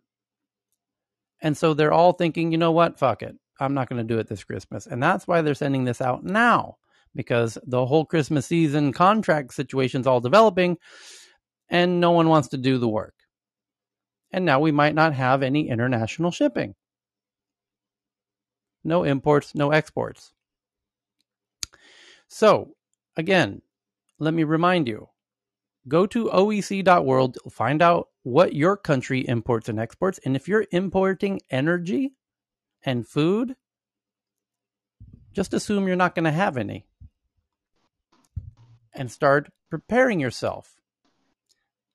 So, I've been screaming this for many months now, but these systems uh, are are not hyper stable or metastable; they're fragile, as this article actually says specifically verbatim, and you can see how fragile they are. I just explained how fragile they are, and uh, no, it's worth knowing if your system is importing energy or food because it's likely your stores will be empty of food. So keep either go to a place that's a food exporter or an, an energy exporter, or your lights will be going out, or your fuel, your gas stations might not have gas, as the UK is kind of finding out. And as China's finding out with their blackouts. So the China and the UK are not third world countries. And they're already uh, dealing with exactly this issue of supply chain and uh, transport. So find out uh, if your country has energy and importing or exporting energy and food. So uh, it's it's wild. This is by the way, when this global supply chain importing exporting thing comes to a halt, if your country GDP is based on trade, meaning importing and exporting, some countries are more dependent on trade. Some are not. America is not. America is not a major importer or exporter. China is. Specifically importing food and energy.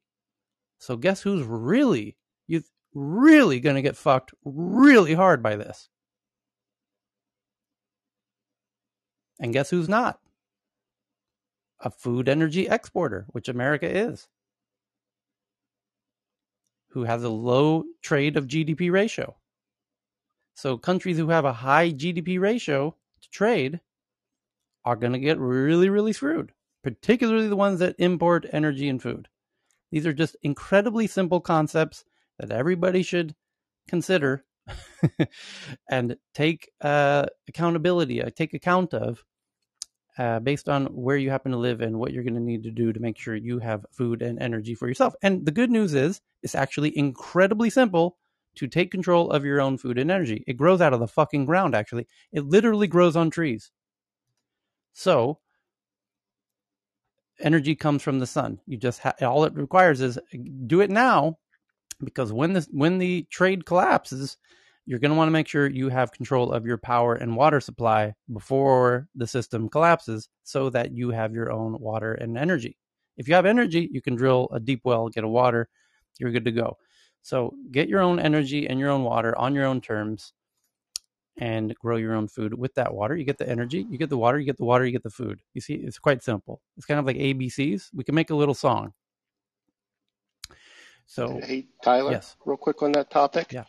Um, also, I what COVID has taught us, I hope it has, in this great pause and reset, is that jobs that people used to laugh at and shun uh, whether it's the service industry, whether it's the truck driver, whether it's the uh, the merchant marine, I think people need to look in and think about how they treat each other, uh, and then also particular to governments and companies, the way they have treated these people along the way.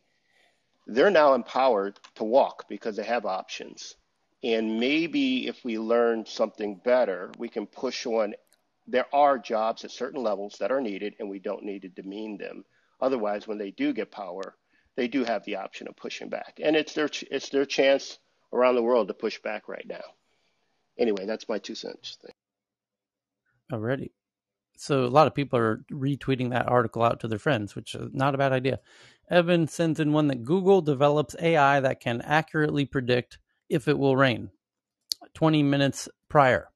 So you'll get very accurate alerts 20 minutes before rain. Which I just this is a, a, beautiful use case of AI. If they if they're doing, you know, ninety nine percent accuracy predictions twenty minutes in advance of rain, it's it's pretty freaking cool, actually. John. By the by the way, did did you ever revisit the issue of that uh, earthquake? Uh, no. Fiasco? Yeah.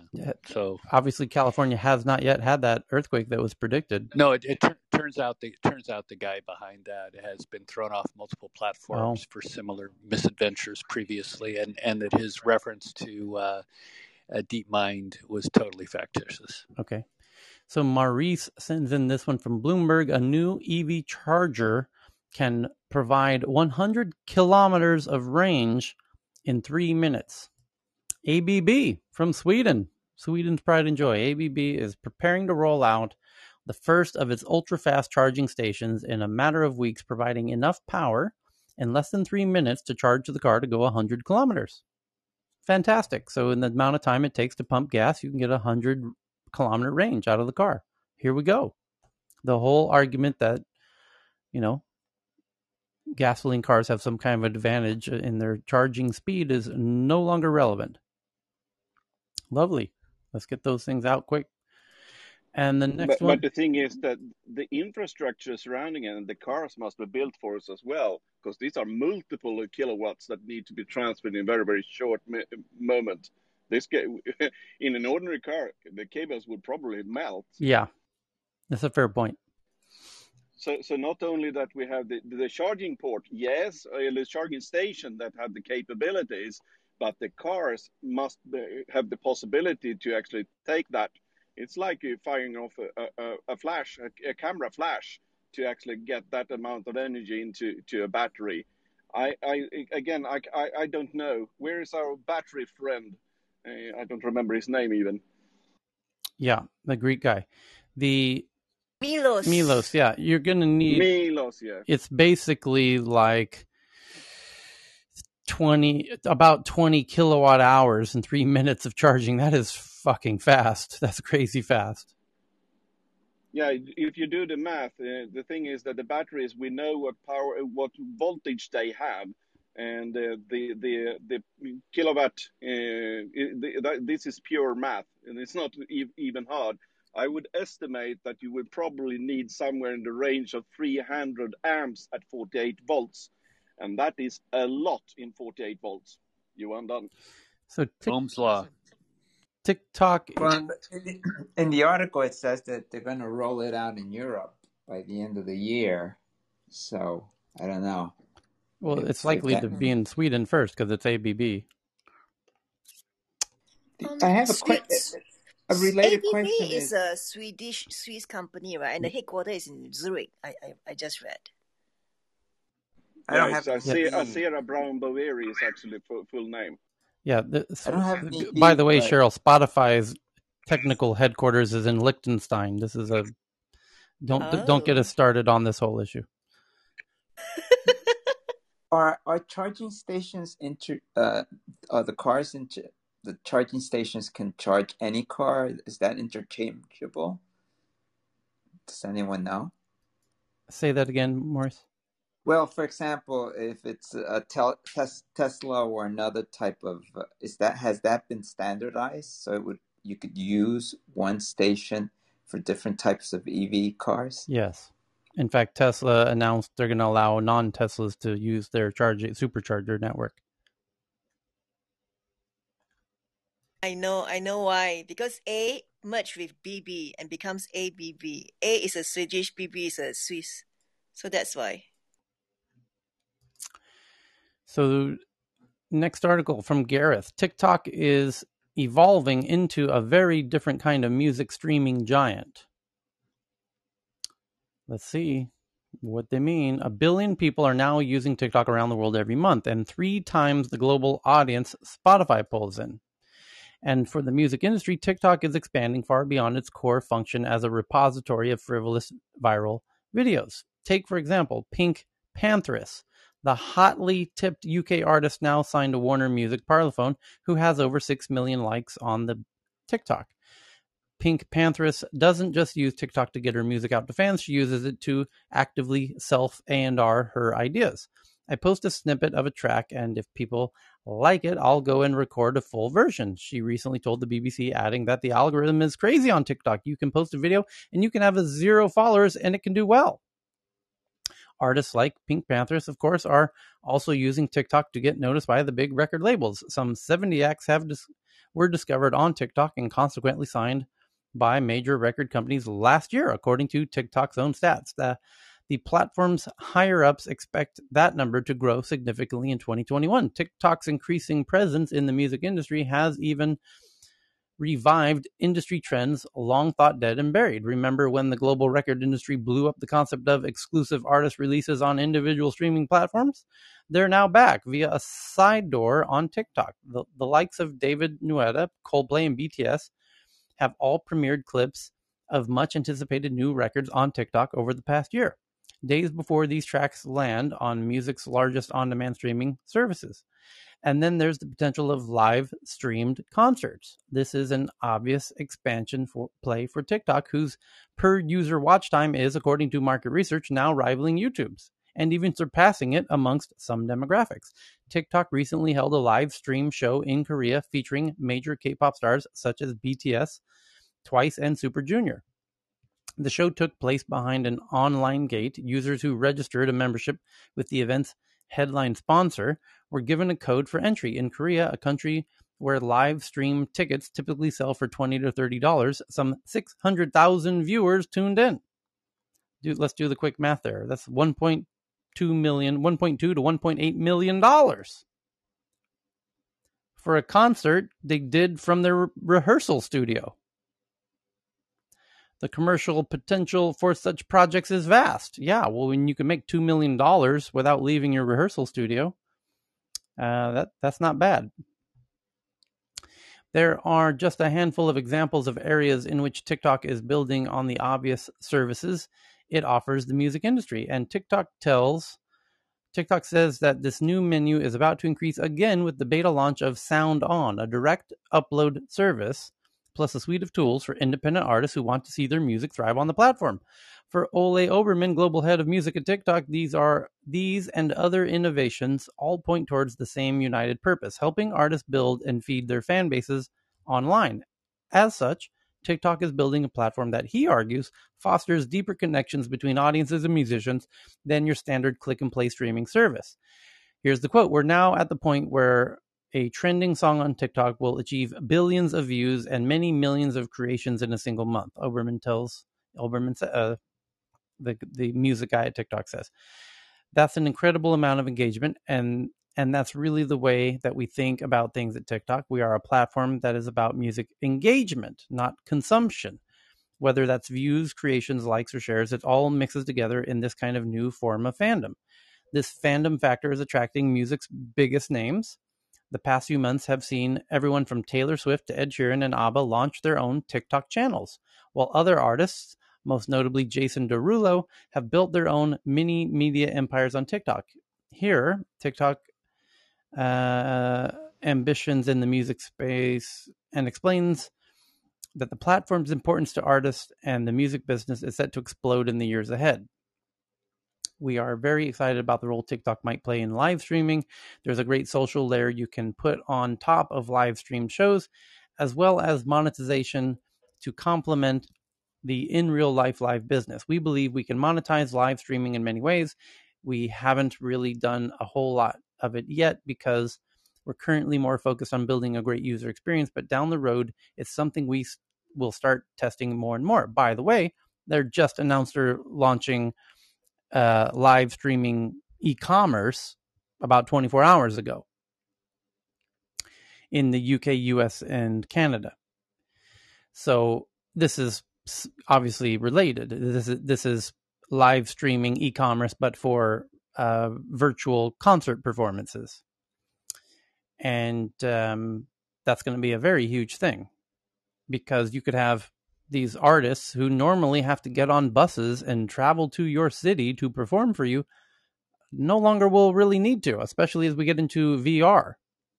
Because then you can go to watch your favorite artist perform live from their studio every day and in VR if you so wish. So that could be super interesting. And they could have a Q&A before and after the performance and uh, it's going to get really interesting. But that's just you know the idea that artists could make you know at the same amount of money they're making touring without leaving their rehearsal space eh, that's just wild. Totally wild. Potentially more actually because there's no limit to the number of seats. Anyhow, um, live streaming on TikTok already has momentum. We saw about 4 million unique viewers tune into Justin Bieber's live stream performance. Uh, more recently, Ed Sheeran played a live stream show on TikTok as part of an association with the Euros soccer tournament that had about 5.5 million unique visitors and was a great launchpad for his new upcoming album. And a couple of weeks ago, J Balvin played a TikTok live streaming with cutting edge production that is already up to 4.5 million unique visitors, and we're thinking about airing it one more time. The show TikTok did in Korea gave us a real peek into how you could potentially sell access or tickets to these events, the whole gated live stream concept. A number of years ago, a leading streaming platform talked about how large the artist base that can make a living off of shows could become. anyway, it's a, it's a really interesting to see TikTok going into this. By the way, uh, TikTok also announced uh, NFTs today with a musical artist, Lil Nas, and so this this is a whole other mind blowing concept that artists on TikTok could sell their access to their music through NFTs, that their fans could actually become uh, fractional rights owners of the actual music. I've noticed that um TikTok wants to be a super app for creatives, so basically get buy-in data and also what the creatives actually want to make as well. So there's gonna be a lot of well, they we obviously know they're taking the day data, but it's a lot more lucrative in the way that they're doing it because it's genuinely like everything is creator facing as well as um buyer facing as well. So there's gonna be so many levels to it, like especially when you're doing A and R work on TikTok as well. Like so you're able to even do A B testing or even A B C D testing and uh, know what your demographics are and etc. Like my friend just got like um a million followers on TikTok the other day as well. So it's like I get to see in part some of that stuff um going on as well. So um it's cool, but then when you know what TikTok is, I don't know. Okay. Next up, uh, Tomoko from Japan sends in this one from The Verge. The headline reads Chinese, Chinese companies are suing Amazon after getting banned for fake reviews. And we covered the, the fake reviews when it when when Amazon banned them. They're all from Shenzhen across the river from Hong Kong. And basically all of these Shenzhen e-commerce companies were found an, a clever hack where to if you want to be the top store in Amazon, you got to have the the best the highest number of five star reviews.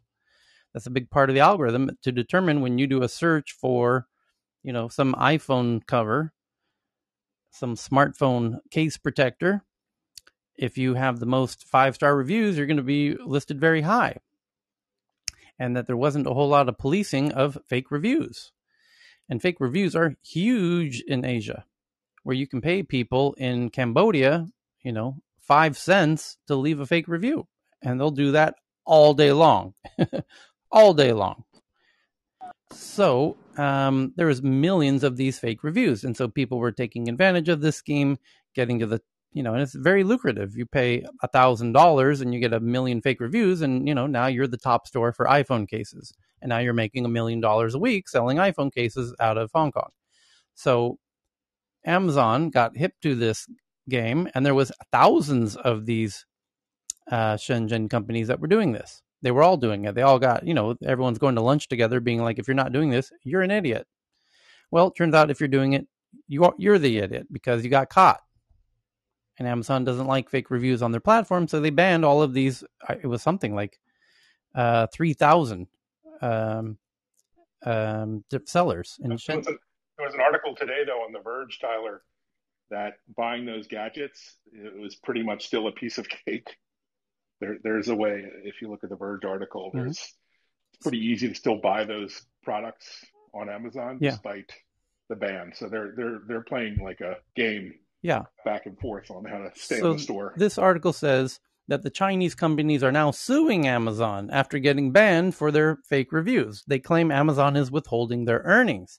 Several Chinese companies have filed a class action complaint against Amazon for banning them from the Amazon marketplace over their use of paid reviews. A new complaint filed on September 13th claims in the in the last year, Amazon has cracked down on companies soliciting paid reviews on its platform, claiming to have permanently banned 600 Chinese brands across 3,000 seller accounts. The companies listed in the complaint doing business as Sopo. Oh Jesus, these are just uh, like a cat on a keyboard words. These are these are unpronounceable words.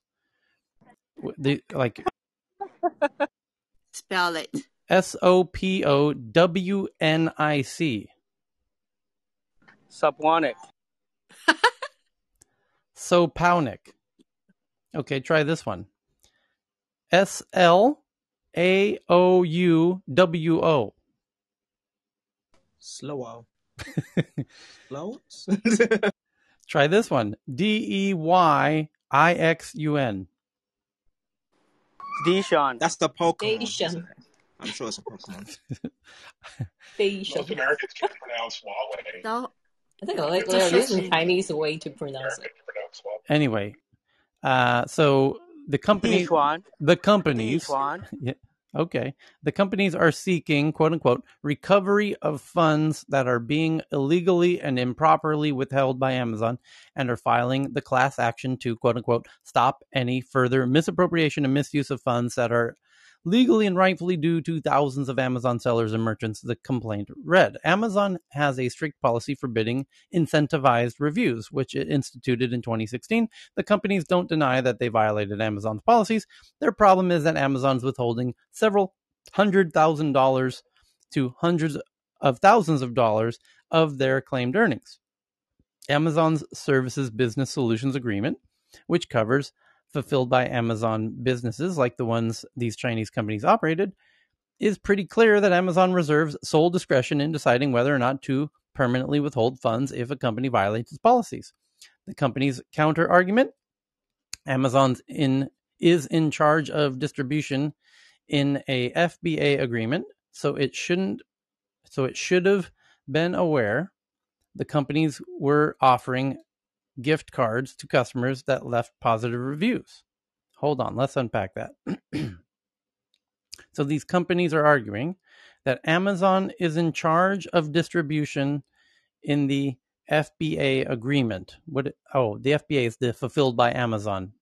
So in the fulfilled by Amazon agreement, Amazon's in charge of the distribution. So it should have known that these companies were offering gift cards to customers who left fake reviews. Meaning, I don't think it's. I don't think they're fake reviews though, because I've I've purchased products and you get a letter. You get basically a, like a postcard in the mail saying you'll get a five dollar Amazon uh, Amazon uh, gift gift card if you Okay. gave a review a positive rev- review. it's not an important distinction because it's still a violation of the policies, even if true. So it could be that they're paid reviews, which is still against their policy. So the point is that they're saying, ah, I think I understand what's going on here. So that let's assume you're correct, that these are not fake reviews, these are actual real reviews by real people who bought products, but they were paid or incentivized, and that's against the policies. And they were incentivized by getting gift cards.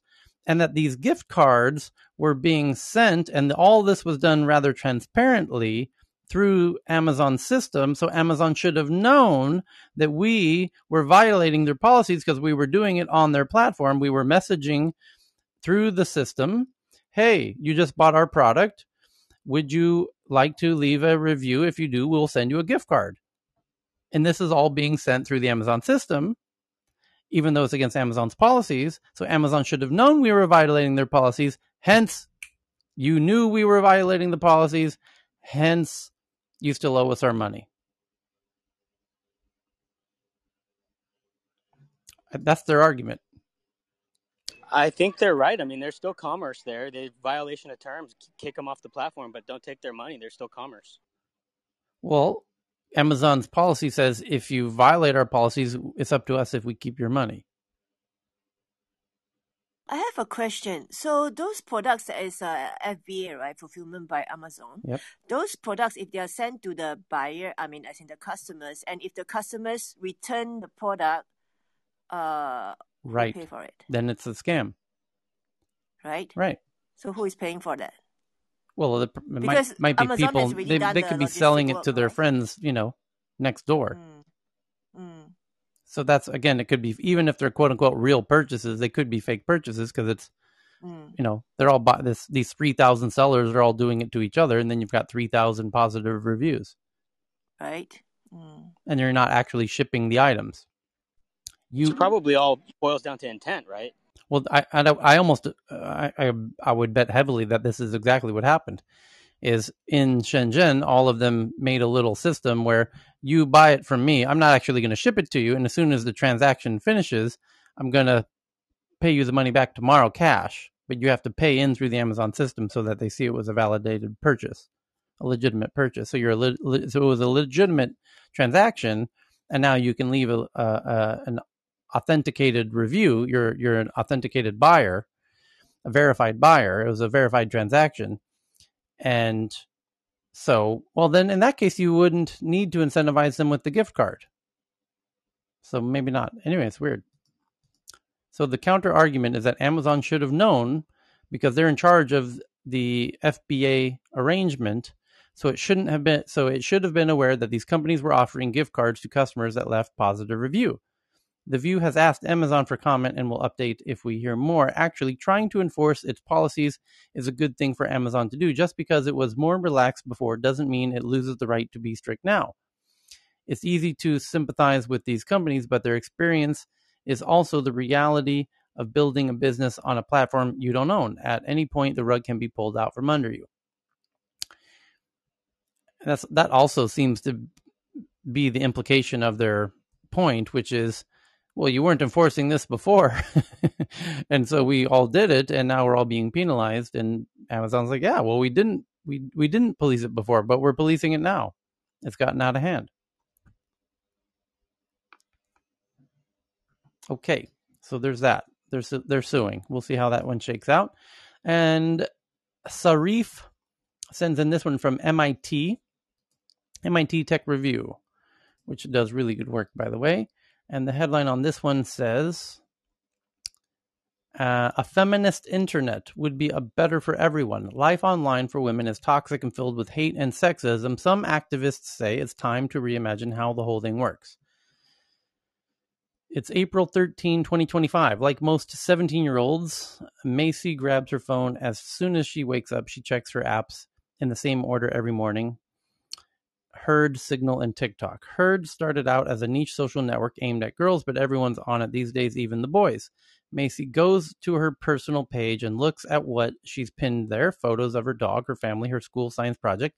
It's like a digital scrapbook for all the things she loves all in one place. She reads comments from her friends and looks at what they've added to their own pages. She doesn't really go on Facebook, only grandparents are still using that, or Twitter. Herd is just nicer, so no no like counts, no follower metrics, no shouty strangers. She checks Signal. Signal's been popular since the great WhatsApp exodus of 2023, when WhatsApp announced it would share your yet more data with Facebook and users fled to more secure encrypted alternatives. I told you MIT does good stuff, right? I like where they're going. I, I absolutely love the style of this. the futuristic uh, narrative. Uh, next, TikTok uh, she watches a video of some girls dancing, swipes up, sees a cat jumping through a hoop, swipes up, reads an explainer on volcanoes. TikTok doesn't collect so much data these days, nothing on her location, on her keystrokes. Much of that sort of data collection is illegal now, thanks to the Data Protection Act pushed through by lawmakers in the US three years ago over big tech's lobbying. Maze Maisie's running out of time. She needs to get ready for school, but she thinks about checking Instagram Though she did get a weird message from a guy on there recently, she's used the app's simple one click process to report him and knows she won't be hearing from him again. Instagram has taken harassment much more seriously these past couple years. There are so many competitors and choices for where to spend your time online, people won't bother staying in a place that doesn't make them feel good about their, themselves. So then that's the end of the fantasy futuristic narrative. It says this vision uh, of an internet free of, from harassment, hate, and misogyny might seem far fetched, particularly if you're a woman, but a small growing group of activists believe the time has come to reimagine online spaces in a way that centers women's needs rather than treating them as an afterthought. They aim to force tech companies to detoxify their platforms once and for all and are spinning up brand new spaces built on women friendly principles from the start. This is the dream of the feminist internet. The movement might seem naive in a world where Many have given up the idea of technology as a force for good, but aspects of the feminist internet are already taking shape. Achieving this vision would require us to radically overhaul the way the web works, but if we build it, it won't just be a better place for women, it will be better for everyone. And then it goes uh, into a bunch of screenshots that you have to see, actually. A whole lot of screenshots. So it's an interesting concept and uh, and I think they're right that it's rather inevitable. And I think uh, identity verification will go a very long way to reducing precisely these types of egregious behaviors from all angles, uh, above and beyond the the feminist issue or the harassment issue, we should say. My phone's about to die, but I have an interesting example. I made a new friend, and now my Instagram algorithm is all Asian models for some reason. And I've never followed that. So I'm wondering if there's some weird feedback loops they bring into things just to drive the men. So what you're telling your wife, Chris, it's it's the algorithm that, that did it. Dar baby, the sweetheart, darling. My, it's not your fault. it's the algorithm. Knows, my wife knows my my my what I like, but I mean, what I'm getting at is she's an Asian woman too. That's what I'm getting at. But it's just weird. It's just weird to go from like machinist stuff to all of a sudden my entire feed is nothing but you know like Instagram models is very strange and very like, weird timing. Congratulations. You know that's, that's, exactly what my dad say when I see funny pictures on his phone. Oh, it's not me. My friend sent something to me. You know. Yeah. Dude, I I never use Instagram. And so like everything was uh, machinist stuff. That's all I follow is machining and like manufacturing. And then suddenly, you know, I, I don't know, maybe she tagged something at some point and it created a, a new loop for me. All righty. We've reached a, a really nice pausing point with the tweets. We're just 20 minutes over. And we will, as usual, do a very special Saturday meeting for the hardcore geeks who are addicted to the tech news, where we get through because uh, there's not a lot of normal announcements, news announcements on the Saturdays. But what we do have is I am about 27 hours of tweets to go through that people in this room have tweeted to our Twitter account. And on Saturdays, we catch up through all of those 26 hours of tweets. But when we meet again tomorrow, it, we will be 24 hours in the future. So it will be a total of 50 hours of tweets that we will have to get through which we do. Yeah, but Tyler, yes, check the timing of your schedule. I think you. Okay. Yeah, you have to reset the time. Yeah. I will. And on Monday, you'll ha- we'll all be discussing the 60 minutes interview. Oh, absolutely. Uh, oh yes. where, uh, according to uh, someone from Facebook who testified before Congress, she was asked if there would be retaliation against the employee, and she answered not for because she's going after 60 minutes she's going to go testify before congress. She said not for testifying before congress and left it there. So it'll be all it's going to be interesting. Ah right. that's her insurance that's her insurance policy. Right but she may have violated other you know policies that they can hold her accountable for. So that's a proper answer actually Great answer. Okay. Very, very intelligent answer, actually. Yep. Okay. I think she probably have some advice from the legal counsel. Yeah, if you, if you look at the staging of the leaks and the uh, 60 Minutes appearance and announcing who she is, um, it's all very calculated. Alrighty, it's going to okay. be fun. So that's that's uh, Sunday, but we're going to meet here tomorrow, same uh, same time zone. I'll put it in the calendar now uh, so you can ring yeah, the bell. Just adjust it. Yep. Alrighty. Thank you. Thank you, everybody. Have a wonderful weekend. And Tyler, try to try to let us clip tomorrow. Yes. Have a good weekend.